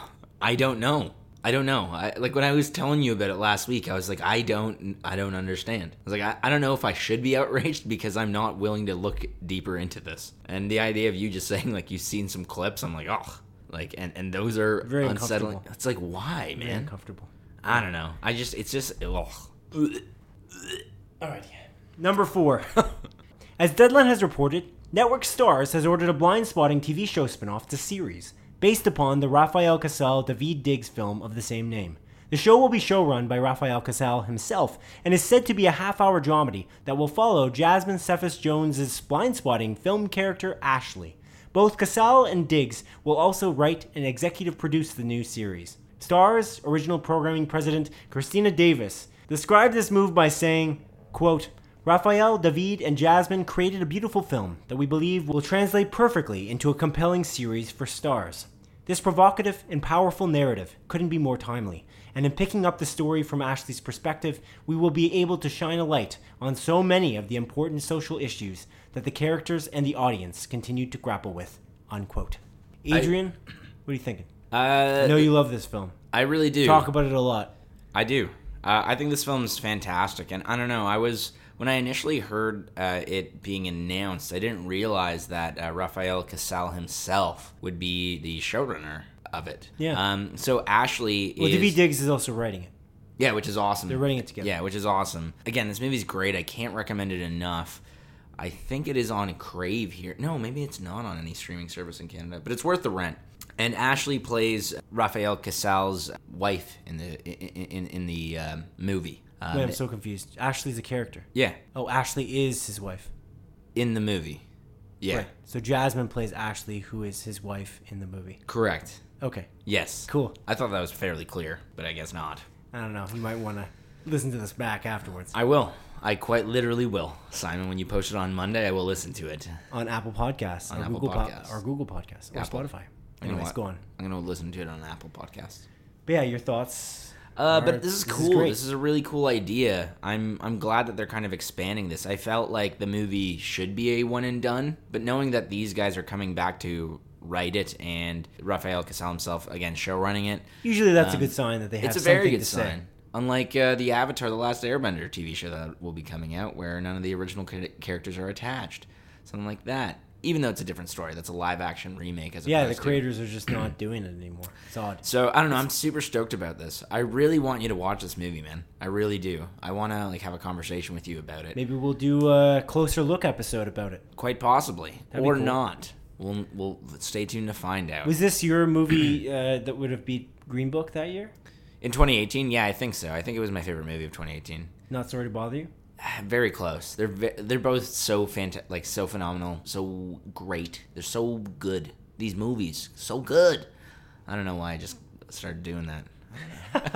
Alrighty. But uh, I don't know. I'm quite excited for this. I think it will be good quality. I think Ashley's character is really awesome. She plays an awesome. They have they have a kid together, and Rafael Casella is uh like a white man, and a- Ashley, played by Jasmine Cephas Jones, is a black woman, and it's a cool dynamic they have. And she's just like a really good mother to like their kid that they have. I'm curious to see where they're going to take this story and whether or not Raphael Cassell and David Diggs' characters are going to be in it. I imagine they will. Like, it makes sense that they would be, considering where the movie kind of leaves off. I got the impression that they would be. I hope so. Um, Janina Givan- Givankar, Givankar, I believe that's how you pronounce it. Um, maybe I'm pronouncing it totally wrong. Janina Gavankar. She's al- also in it. You might know her from Star Wars Battlefront 2. She's the main character. I know, I know who you're talking about. I Yeah. just feel like you've butchered her name, and I and I now can't think of her name. It's Janina Gavankar. I think I've talked about this previously on the show. When somebody says a name very wrong, I just cannot think of the correct way to pronounce it. I will spell this out to you. J A N I N A. Janina. Last name G A V A N K A R. Gavankar. Okay. Gavankar. Maybe that's correct. This ain't no tenant to net situation. This is a very obvious last name. So it'd be cool to have her back in it as well. Um, I would like a lot of these actors to show up again. And again, I'm, I'm actually quite excited for this story to carry on because they are fascinating characters and it's a, it's a cool slice of life movie. Um, watching these characters kind of go on, and it's very topical considering what's going on right now.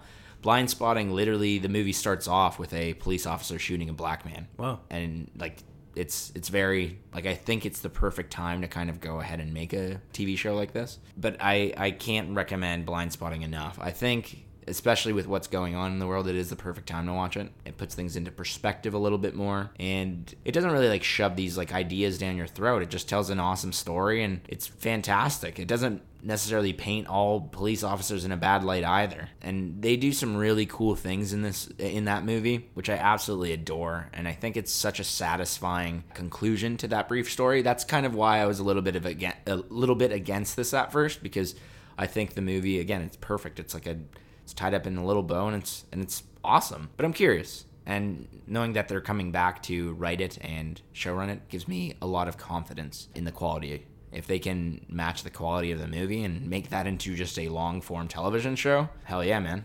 Hell yeah.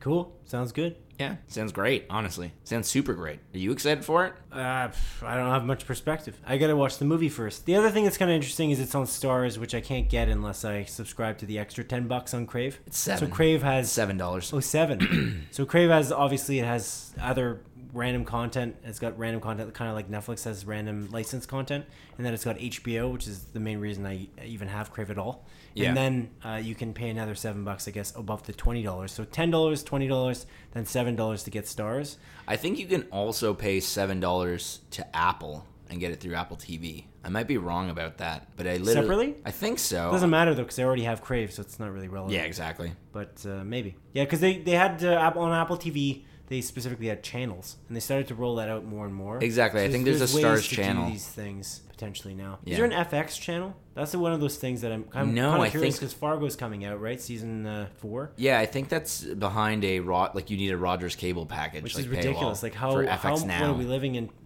1995 here like get it get it together guys we've Ugh. got streaming services why can't we get this so I- i'm just gonna end up buying fargo i guess oh, me as a too. full season. Me too. I'm gonna just buy At least Fargo. they offer it though. HBO, that was the one notorious thing with HBO. When HBO shows come out, you can't actually buy them on, on iTunes. It's not possible. They just don't make them available until like six months later when the DVD box set comes out. They were stuck in the past. So HBO Max is a huge improvement.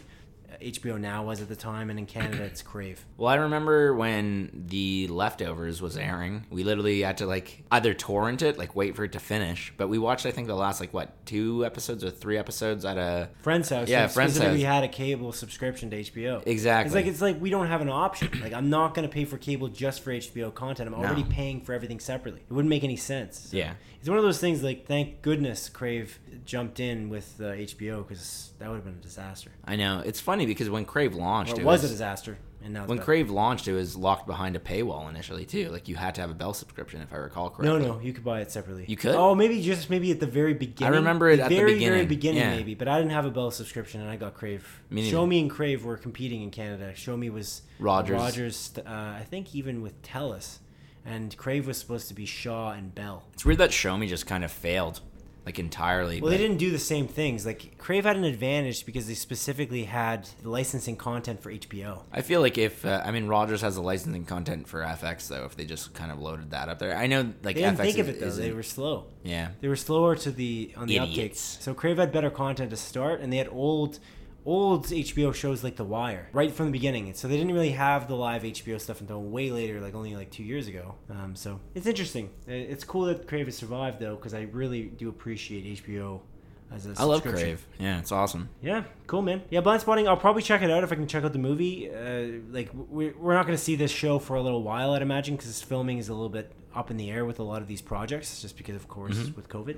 So it'll be should be interesting. It's definitely topical, and I should just check out the movie and then go, then go from there. Yeah, man, just go for it. Alrighty, number five. The 72nd Primetime Emmy Awards ceremony has almost arrived. This year's show will be broadcast live and virtual on Sunday, September the 20th, with late night comedian Jimmy Kimmel hosting. Due to the pandemic, all presenters, award recipients, and Kimmel himself will be socially distancing at home. As Variety has reported, significant preparation has gone into the event for everyone involved in order to make this massive video conferencing TV awards extravaganza something to remember. In honor of the Emmy Awards this week, Adrian and I will predict the winners for 11 of the top Emmy Awards categories. Are you ready with your winners, Sir Adrian? Give me one second. He's opening a paper, as you may be able to hear.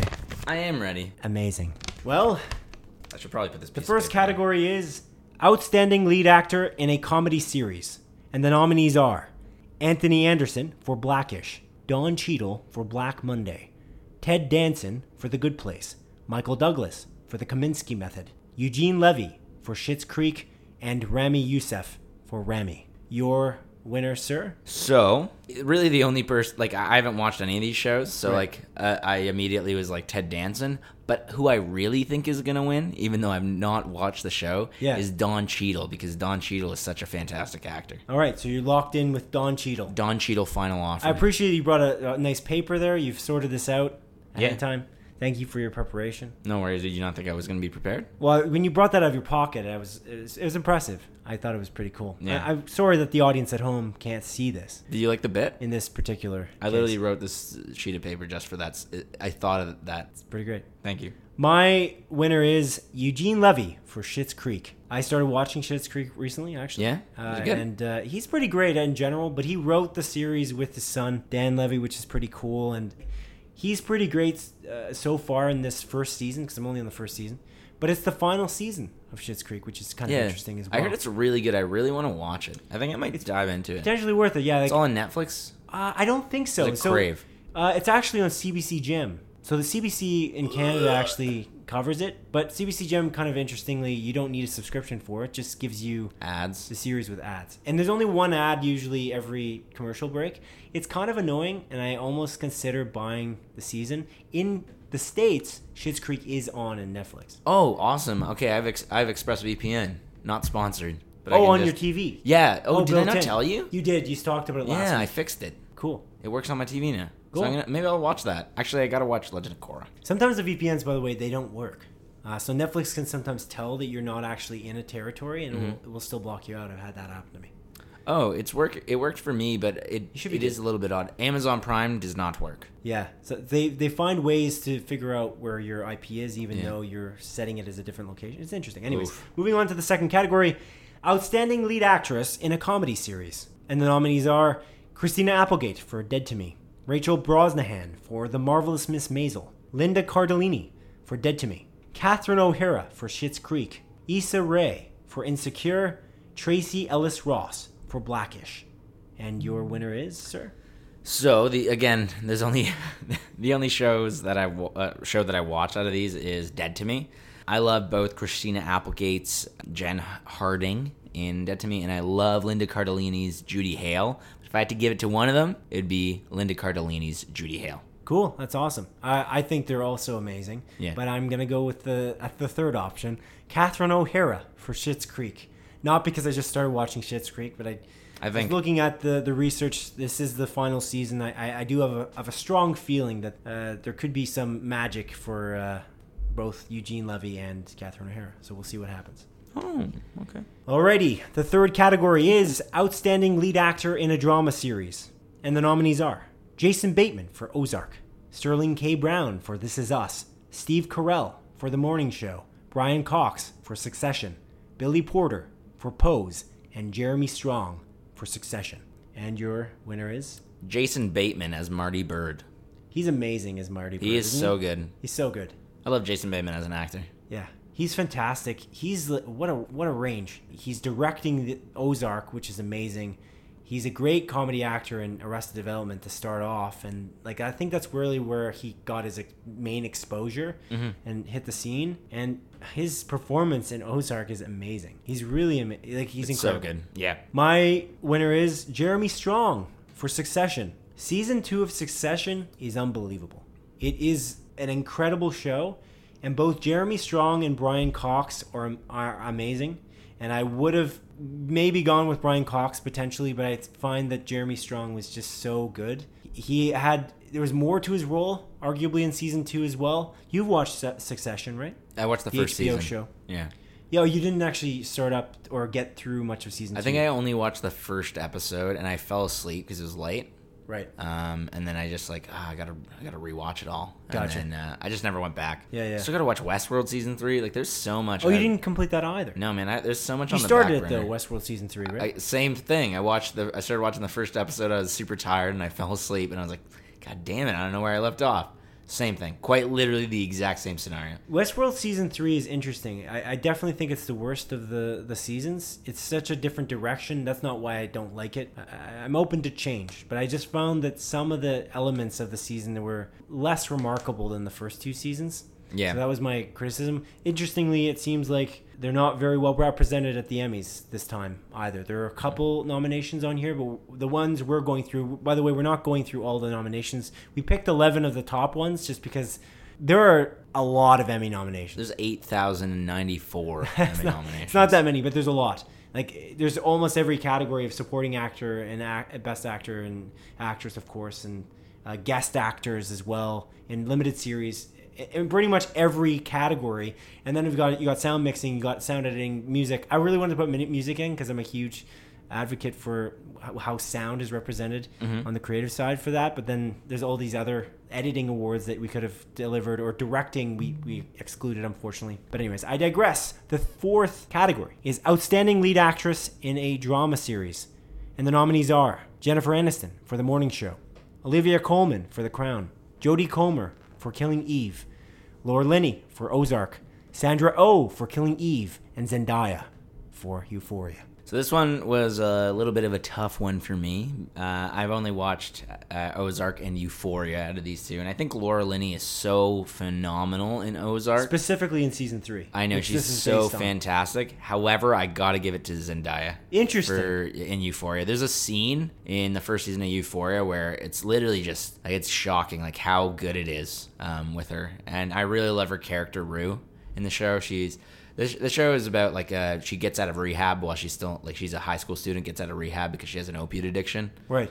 and then pretty much immediately just starts getting back on drugs Wow. like, as soon as she leaves um, and it kind of progresses from there Oh. Did you, you watched the whole season? yep Interesting. yeah, um, I can't wait for season two because season one ends on like a pretty big cliffhanger of sorts. I really, really, really love that show. It's on Crave HBO. Cool. As a note, just so you're aware, Jodie Comer actually won last year for Killing Eve, interestingly. I want to watch Killing Eve really bad too. Yeah, it seems quite uh, reputable. So Yeah. It's something that I'm probably going to do as well. It's written by um. God, I literally had her name in, in my head. Phoebe Waller Bridge. She's uh, Oh. yeah, she's the creator of the show. Amazing. Yeah. Phoebe Waller-Bridge, who actually won last year for both Best Actress in a Comedy Yeah. and Best Show, because she won And Fleabag. Fleabag, season two specifically. Mm-hmm. My vote on this one, my winner is Laura Linney for Ozark. I think that she had a lot to do, specifically in season three, and the range of emotions that she is asked to portray in this particular season is pretty It's amazing. It's, fantastic, man. awesome. I So love Ozark so definitely much. Laura Linney on this one for me. And the fifth category is Outstanding Lead Actor in a Limited Series or Movie. The nominees are Jeremy Irons for Watchmen, Hugh Jackman for Bad Education, Paul Mescal for Normal People, Jeremy Pope for Hollywood, and Mark Ruffalo for I Know This Much Is True. Um, Jeremy Irons for Watchmen. He was pretty, He's he's pretty amazing. fantastic. Yeah.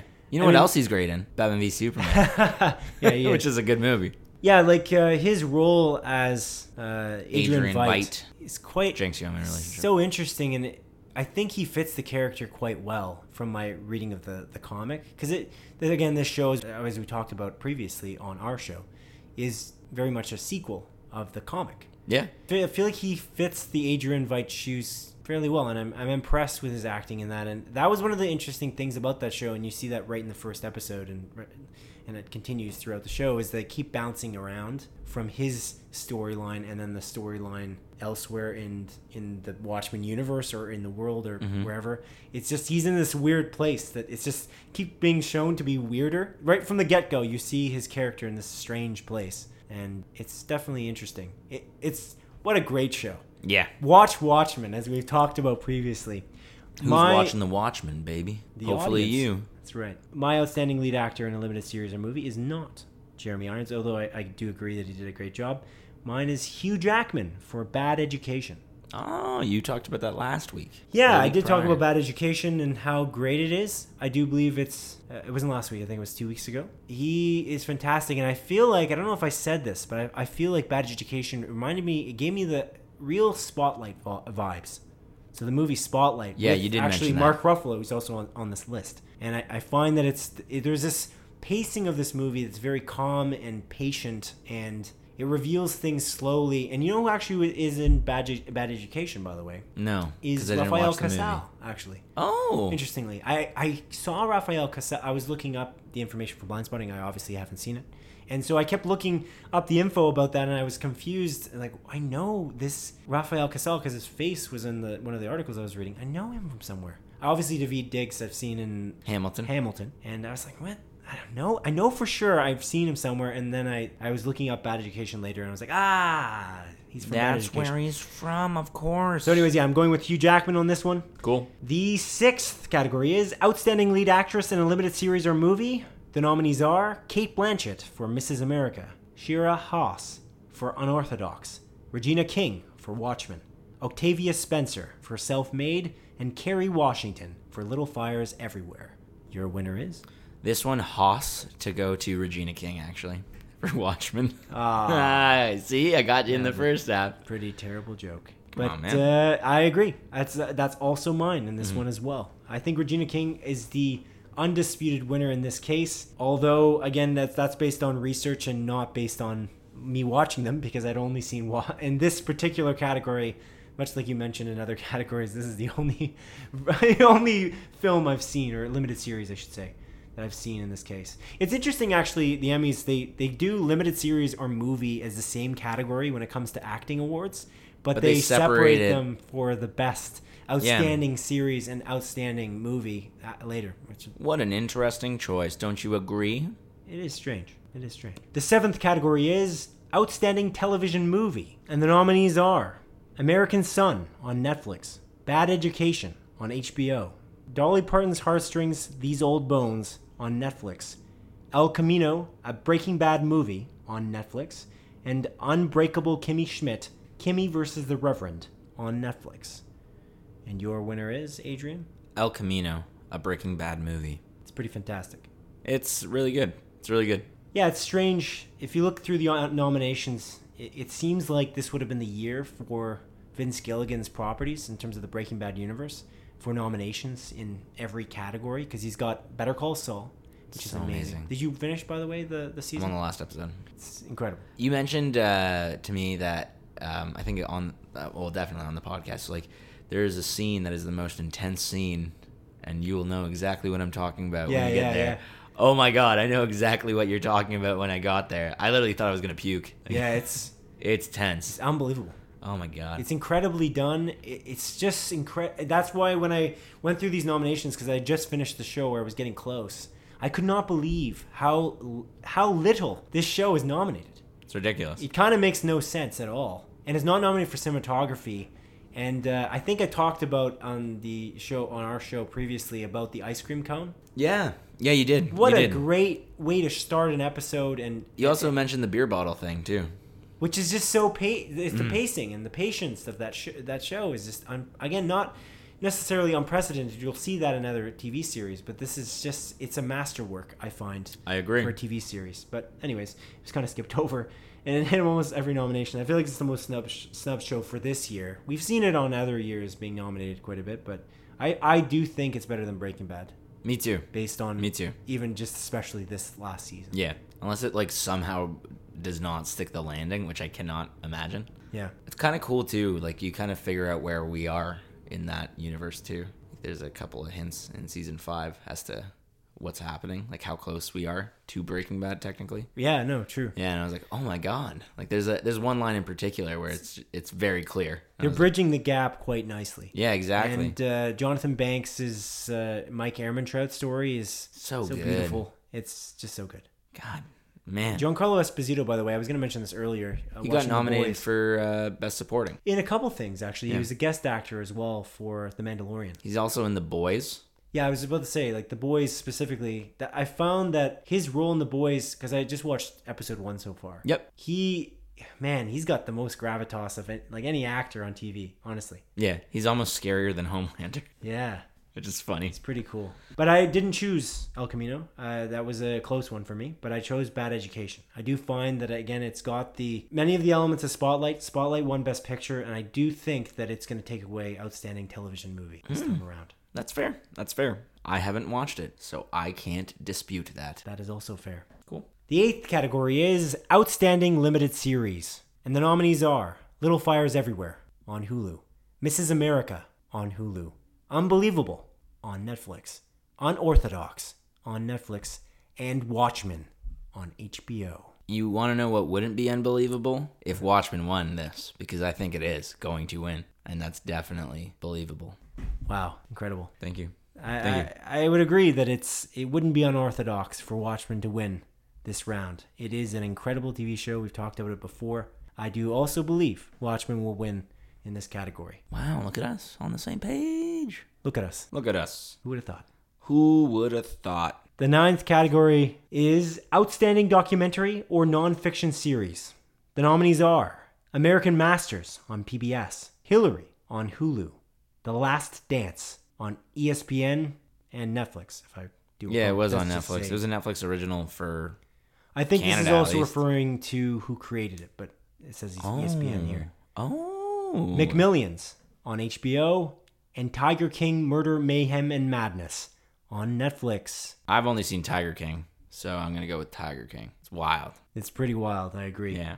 I'm going to go with McMillions on this one. Uh, I did some research on this one as well, but I also watched McMillions. I do think that a- as much as it maybe isn't as crazy as Tiger King, I do think that it's very well made and there's a good chance of it winning. McMillions is pretty neat. It's about the scam. I I don't know if I told you about The this Monopoly before. scam? Yeah, the McDonald's Monopoly scam where basically nobody was winning the million dollars except for people uh, basically in the mob. They were selling tickets for less than a million dollars that were the million dollar ticket. Anyways, it, it's really cool. Uh, it's it's worth a shot, worth a, worth a watch on Crave or I'm sure HBO Max in the states, or if you just have an HBO subscription, uh, maybe HBO Go. Not sure if they still exist. HBO is kind of confusing in, in the US and how it actually operates on apps. But yeah, McMillian's pretty cool. And McMillian's is my choice. Tiger King is yours. On to number 10 for the categories. Yeah. This category is Outstanding Comedy Series. The nominees are Curb Your Enthusiasm for HBO, Dead to Me for Netflix, The Good Place for NBC, Insecure on HBO, The Kaminsky Method on Netflix, The Marvelous Mrs. Maisel on Amazon Prime Video, Schitt's Creek on Pop TV, and What We Do in the Shadows on FX. So I want Dead to Me to win because it's the only one that I really watched. I watched The Good Place as well. I haven't seen the final season of The Good Place, but I love Good Place. I wouldn't be surprised there. My bet though, I feel like it might be what we do in the shadows because there's so much of buzz around it. And I, I want to watch it so bad. Again, it's behind that stupid FX like FX now or FX which we can't get. And it's, it's so strange because if you go on the frustrating. Apple TV Plus app, it tries to get, or sorry, the Apple TV app, it, It- tries to get you to watch FX now, and I so. Yeah, you hit select to it. select that it says to go to Rogers, and that's why I asked earlier in the show whether you could get there somehow else, but you cannot. No. So that sucks. So annoying. So man. I bought recently. I bought an FX show. I've I bought every Fargo uh, season. season. like specifically i used to only buy seasons passes anyway so it doesn't really bother me too much and what we do in the shadow shadows i agree has a tremendous amount of buzz around it it's a huge percentage on rotten tomatoes in the high 90s i think it's like 97% for both seasons Yeah. and it's created by taika waititi and uh, Jermaine Clement. Jermaine Cl- uh, Cl- Clement. And kind of interestingly, they ob- obviously they made the the movie. I thought that this is actually showrun by someone else. I thought it was similar to Noah Hawley, you know, taking the Cohen brothers idea and Yeah, running and- with it. yep. But no, uh, in, in terms of Fargo, I meant. Yeah. Uh, but no, that's not the case here. They're actually involved specifically with this show, and they're making it themselves, which I think is amazing and definitely I think worth a watch because what we do in the shadows, the movie is hilarious. so funny. It's so funny. I didn't do what we do in the shadows. Although that's what you chose, right? Yeah. That was your final answer. Mine was Shit's Creek because again, the final season, there's a lot of buzz around this as well, and it got a lot of nominations this time around. Whereas what we do in the shadows, Here and there. not necessarily as many. And and the, the idea of them being in their final season, and I- I think they've got a, a got a real shot, as I kind of mentioned earlier. The final category is outstanding drama series. The nominees are Better Call Saul for AMC, The Crown for Netflix, The Handmaid's Tale for Hulu, Killing Eve for BBC America and AMC, The Mandalorian for Disney Plus, Ozark for Netflix, Stranger Things for Netflix, and Succession for HBO. Better Call Saul. AMC. Interesting. I would have chosen that as a concept of that's the best season I think Yeah. that they've they've launched, and I think that it's arguably maybe the best show in this listing. Yep. But they got snubbed pretty badly Do you everywhere. think it's going to here. be Succession? I do think it's Yeah. Succession. Plus, season two was better than season one, and it is amazing. It is remar- a remarkable show. If you have a time, a, a moment to watch Succession, like just start with season one, of course, on Crave or HBO. It, it's worth it. Cool, man. It's yeah. amazing. Ozark is absolutely phenomenal. Season uh, three as well. I I would give it to that. I'm surprised Stranger Things was nominated. Yeah, interesting. Like, It was good, s- though. It was good, but Keep in mind, you remember what show won last year for dra- best drama series, Game of Thrones. which was the worst season of that show. Yeah, That it's a very strange. That was a strange choice. I would not have I've given them that. definitely not. No. But that's yeah, that's why sometimes the the voting gets tossed up a bit. I'm not sure. So next week specifically, we'll we'll go over the nominations. We'll look at who guessed the most. It's gonna be interesting because we didn't really talk about the the Emmys really that that much in this show, but obviously this is not gonna be a live event in which everybody's in a theater. This is virtual, as I mentioned in the, the news story. So it'll be kind of interesting to see how they pull this off. With uh, Jimmy Kimmel has always been a good host in my eyes. I think that whenever he's hosting anything, he's done a really great job. Yeah. And having a host at all is a good choice. And at- the Emmys last year didn't have a host. They were trying to Interesting. took a page out of the Oscars playbook. Oscars. And as you argued a few weeks back, that's not a good page. No, definitely not. Hire Kevin Hart back for this next, uh, Yeah, or Jimmy Kimmel.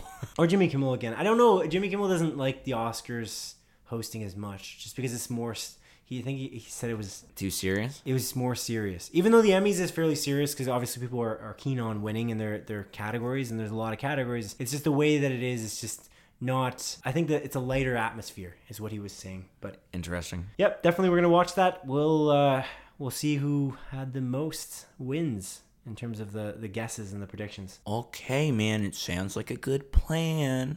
Now on to the montage, a sequence of our show in which I briefly present the week's smaller news stories as Adrian delivers a brisk verdict. Number one, according to Variety, FX has been forced to push back season three and four of the Donald Glover comedy Atlanta due to the coronavirus pandemic. I haven't watched season two yet, but season one is awesome. Number two, as reported by CTV News, NBC's Peacock streaming service has ordered two seasons of a new, fresh Prince of Bel Air reboot TV series based on Will Smith's pitch to the network. Peacock is a very bad streaming name. Number three, as Deadline reports, Noah Hawley's Fargo TV series has officially finished production of its 11 episode season four, starring Chris Rock. Hell yeah, it has. I cannot wait. Number four, as reported by Variety, reality TV show Keeping Up with the Kardashians season 20 will be its final season after 14 years on the air. This is arguably the worst news of this entire year. Number five, as covered by Deadline, director Doug Lyman is developing a pandemic heist movie called Lockdown that will star Anne Hathaway in the leading role. I swear to God, we talked about this last week. Or another pandemic based movie or TV show. Grey's Anatomy. Number six, as reported by Variety, the CBS produced Joe Exotic TV series starring actor Nicolas Cage and his first foray into television will in fact be developed for Amazon.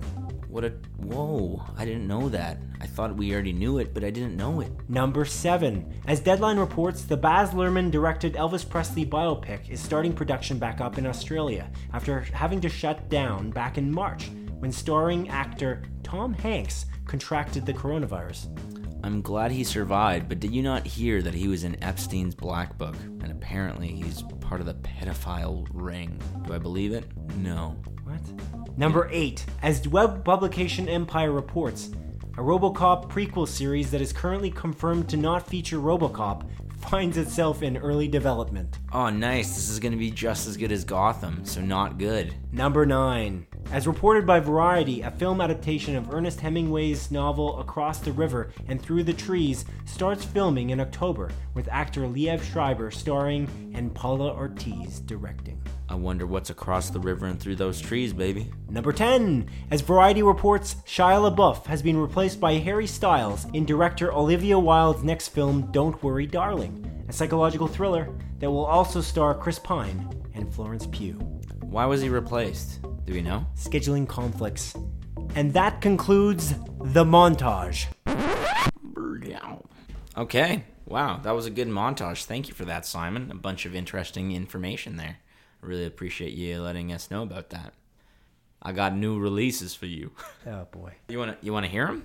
I do, I definitely do. All right, there's a few movies on this list that are coming out. And uh, like I said, I will only put movies that have been confirmed by two sources on this list. I know. Is that understood? I understand. Ah, nice, man.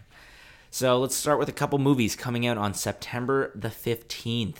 It's a movie called Hope Frozen A Quest to Live Twice, confirmed by Netflix and Movie Insider. It's a Netflix original. This is about a Thai family that decided to cryogenically freeze their dying toddler. This is a real thing. It's a documentary. It looks incredibly sad. I don't think I want to watch it. Wow. But yeah, That's interesting. uh, that's one hell of a way to start off these new releases, am I right? Yeah. The next movie coming out is a movie called One Hour Out Call. This was confirmed uh, confirmed by Movie Insider and the official YouTube trailer. Uh, this is a low budget indie flick about a dude that keeps on hiring an escort, talking about life and shit. Uh, the trailer was pretty unclear. It was essentially just a bunch of scenes cut together of these two people talking. The trailer only has 80 views on YouTube. I was the 81st. Oh wow. Yeah. So so super like indie, low budget. Are you trying to hipster this by saying you were the 81st? Is that what you're doing? Oh, No, look at me. I was the 81st. I mean I I was the 81st. You know? Yeah. I mean, like I was, like that's a, that's a fact. Oh, okay. Uh, the trail it it doesn't look great. I'll be honest with you. I don't want to really like knock it down too much, but like it's an indie movie. It's low budget. Doesn't look too great though. I see. Just looks. I mean, it looks low budget, and the acting doesn't seem too great. Gotcha. But you know what? Will I watch it? No. Maybe. Probably not. The next movie that's coming out, this is on September the 16th. It's the movie called The Devil All the Time. This is a Netflix original movie, um, at least in terms of distribution, and it was also confirmed by Movie Insider. This looks freaking awesome. It does. I am going to watch this movie Trailer for next looks week. great. Uh, th- this is Mm. Tom uh, Holland, Tom Holland, Robert Pattinson. Robert Battenbat. Um, we got other people in it. I literally, I literally was like, I True. don't, I There don't are need to- other people in it. I was like, I don't need to. Oh, S- Sebastian Stan is in it. Yeah. I was like, I don't need to write down the actors' names because I'm gonna remember it all when I talk about this. God, I'm an idiot. but this actually looks really good. I don't want to really uh, say much about it. I I would suggest either going in totally blind or watch the trailer. The trailer is stellar and does not reveal much. It's like, in my opinion, a awesome trailer that just sort of sets up this cool movie that I'm super excited to watch. I'm actually very stoked for this. Cool. Uh, I will definitely watch this. I before next week. agree that it looks amazing, and I, I definitely am going to watch it as soon Yeah. as I can. Nice. The next movie that's coming out on September 16th at 16th is a movie called The Secrets We Keep. This was confirmed by the trailer and the most reliable source on the internet, m.the-numbers.com. Ah, yes, of course. This looks great. However, the trailer reveals a bunch, like too much. I- So I quite literally stopped it halfway through because it reveals something. I was like, oh man, I don't want to see that. Like, I literally just, so don't watch the trailer. But it's about this woman who moves to New York with her husband after World War II. And she sees this dude who she thinks is like a guy that was part of like the Nazi, like this Nazi group that came into her like town or something that like raped a bunch of women and beat the shit out of a bunch of women and possibly killed them. So what she does is she captures the guy who's played by Joel Kinnaman, by the way. She captures the guy Oh, wow. and like tosses him in his trunk, takes him home, ties him up in the basement, and then like tries to convince her husband that they have to kill him. And Oh, it's no like way. it's one of these like s- s- like is he actually the Nazi? It's like the episode with Crazy Eight and Breaking Bad. Yeah, a little bit. Yeah, except you know, Crazy Eight's bad. Where in this, mo- like, the trailer makes it kind of unclear uh, whether or not. Oh, it's like uh, ambiguous. yeah, so it's like, Cool. is he actually this Nazi dude, or Interesting. and or like, is she kind of just crazy and like just dealing with PTSD? It's it's it looks great. I'm actually Sorry, did you say where this is gonna air? It's a limited theatrical release. Oh, they're gonna try it. They're Yeah, gonna so I'm hand hoping at it the theaters. plays on like in like Princess Twin or some someplace near. Yeah, we should give them some business. Actually, now's Yeah. the time. yeah, I, I would If like we're- to. Like if I don't know, a- as long as it doesn't get worse here. Yeah, so I'm hoping it releases there. It's supposed to go uh, to video on demand, uh, I think, in a month. So I think October the 16th. Okay. So yeah, I'm actually uh, I, I'm actually interested in seeing this. I, I really hope it plays in theaters near us. So these next movies are all coming out on September the 18th. The first movie that's coming out is a movie called Antebellum. It's a horror movie that's uh, being produced by Jordan Peele, so not directed or anything. He's just producing it. Apparently, it isn't that great. It's only sitting at a 33% on Rotten Tomatoes. This uh, release date was confirmed by both Movie Insider and then the Apple TV app. The next movie coming out is a movie called No Escape, but it's also called Follow Me in some places. Okay, I watched the trailer. It's about this vlogger um, that I guess travels to Moscow to uh, vlog with his with his like buddies. Okay. Um, and they get like an invitation to like a super exclusive escape room, and and the, and the guys are like, oh, like wh- whatever you think, like things might seem real in in there, but it's not real. You can't get hurt, but like, can they actually get hurt? Or Right. not? I'm pretty sure they can. It's a horror movie. This was confirmed by Movie Insider and the trailer. It's a digital release. It really doesn't look great. Um, I see. the trailer at least doesn't uh, doesn't make it look good. Uh, the next movie coming out is a documentary actually about Obama and Ronald Reagan. It's a movie called The Way I See It. It's uh, this was confirmed by Movie Insider and the Googs movie description. The Googs is Google. The Googs. Yeah, yeah. It's my new nickname for Google's Google's Google. Okay. Um, anyways, call me ignorant, but what does Obama and Ronald Reagan have to do with each other? Weren't they presidents at a very different time? And like Yeah, there was a gap. There's definitely like a gap in like time. a significant gap isn't I wasn't don't know. there You tell me. You, didn't you just? Did you read the description? yeah, well th- it's literally a documentary about both of them I don't know. and i'm like is it just two s- like a documentary that kind of splits it into two so let's talk about ronald reagan then then let's talk about obama i don't know that one seemed boring i don't really care about documentaries all that much That's a lie. I actually like some documentaries. I just, I don't know. Doesn't interest me all that much. Uh, the next movie that's coming out is a movie called Blackbird. There's actually multiple movies called Blackbird, um, but this is the 2020 Blackbird movie. This was confirmed by Movie Insider and Rotten Tomatoes. This actually has a very good cast in it with Susan Sarandon, Kate Winslet, Rain Wilson, Sam Neill. Um, it looks like a pretty heartfelt drama of a family getting together because their mom uh, slash grandmother, because the kids of the the person dying. Oh yeah, she's dying by the way. But the ki- but her okay, but her kids What an and their kids explanation. and their kids kids like kind of go to like gather to like hang out I guess before she dies. And there's just like a bunch of the family fighting and all this stuff. It, it looks pretty good. I watched the trailer. Uh, Good cast. I agree with that. yeah. that's for sure. I kind of want to watch it. I think I might watch it. Sorry, that's Netflix. What'd you say? Uh, Oh, actually, I don't know. I Theatrical? could- I, couldn't find out where it was being released. Now that you mention it, I I hope I Oh, it's not looked that up. another one of those Palm Springs fiascos where we can't get it in Canada. Yeah, Yeah, I don't know. Maybe. Actually, I looked this up and I could not find it. Huh. that's fair. This next one, actually, the same thing. I think I I couldn't find uh, when it was releasing. It's a movie called The Nest.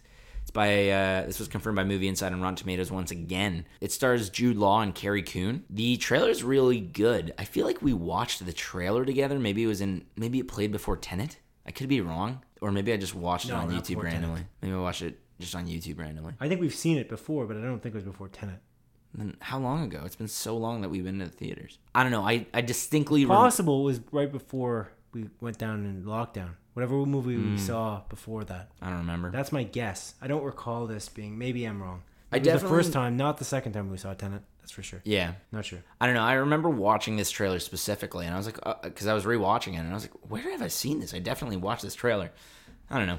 Uh, anyways, but it's about a husband that moves back home to England with her, uh, with his American Carrie Coon and kids, and then he gets this like huge manor. But this, but soon the relationship begins to unravel due to uh, lies and uh, and money and, and and all that sort of stuff. Looks pretty good. Looks pretty good. Um, and then the final movie on my list is a movie called Ravers. Once again, this was confirmed by both uh, Movie Insider and Rotten Tomatoes. This uh, looks super corny and not great, but it kind of looks fun. It's about this energy drink that's at a rave that makes everyone start killing each other. They pretty much just become weird zombie looking things. This was actually released in 2018 at a film fest, and now it's just finally releasing on digital. Funnily enough, that plot line is essentially the same as the beginning of I Zombie, like the movie I or the TV show I Zombie slash the graphic novel I Zombie. It's About about an like, energy drink? it's yeah this beverage that like they're at it like a they're on a boat or something. I think they're on a boat, and then yeah like there's, there's a drink that's on, and then every, pe- the the drink was like I guess there's things in the drink, and then everyone turns into a zombie and starts killing each other. Oh, weird. Yeah. So I was like, huh. I was like, when I was read what it was about, I was like, this seems oddly familiar. And then I thought about it, and I literally realized it talking to you just now that it's the same Oh, cool. as iZombie. Alrighty. And that is the new releases for the week from the 13th to the 19th. Sweet. Well, that pretty much sums up our episode. Pretty much. Pretty much, it sums it up. That pretty much, I agree. I agree. It pretty much sums it up, man. Thanks for joining me once again. Just for the audience out there wondering, we are on pretty much every type of podcast aggregation service, whether it be Apple Podcasts or Google Podcasts, Spotify, TuneIn, Stitcher. There are a lot of them out there, and we're, we're Deezer? on a lot of them. We're on Deezer as well. Are we actually? Yeah. I just pulled that one out of my ass.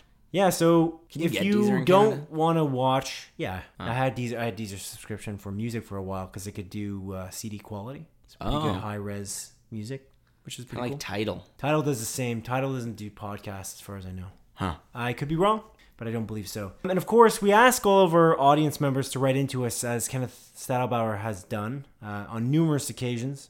We want to have a conversation with all of you. And so we ask you to write into us by Twitter or by email at splitfocuspodcast at gmail.com. Feel free to write into us with any random would you rather or inquiries about our. hit, beating kids up, things like that. Tell me your stories about hurting children. I'd love to hear. Yeah, or them. maybe our foot health or uh, whether we wear sunglasses inside or anything like that. Or poten- potentially what the podcast is about, which is, you know, TV and, and movies, which would be great too. Mm-hmm. So again, right into us. Uh, splitfocuspodcast at gmail.com. And the last thing of note, the last order of business is to just mention that if you've watched Tenet, we're going to make a, a sort of deep dive into the movie in our closer look episode of Tenet that should launch on Friday of this week as well. So if you've watched it already, feel free to jump in. We're going to go into all the nitty gritty details of the plot potentially, but really just review it with a little bit less of a restriction and that we Yes. can talk about kind of everything that's uh, happened in it. So thank you for listening to the 11th episode of Split Focus, a film and TV podcast. My name is Simon Eady, and this is Adrian Pinter signing off. Goodbye. I uh, I I got news for you though. Batman v Superman was a good movie. Take care. Goodbye. Goodbye. Take care.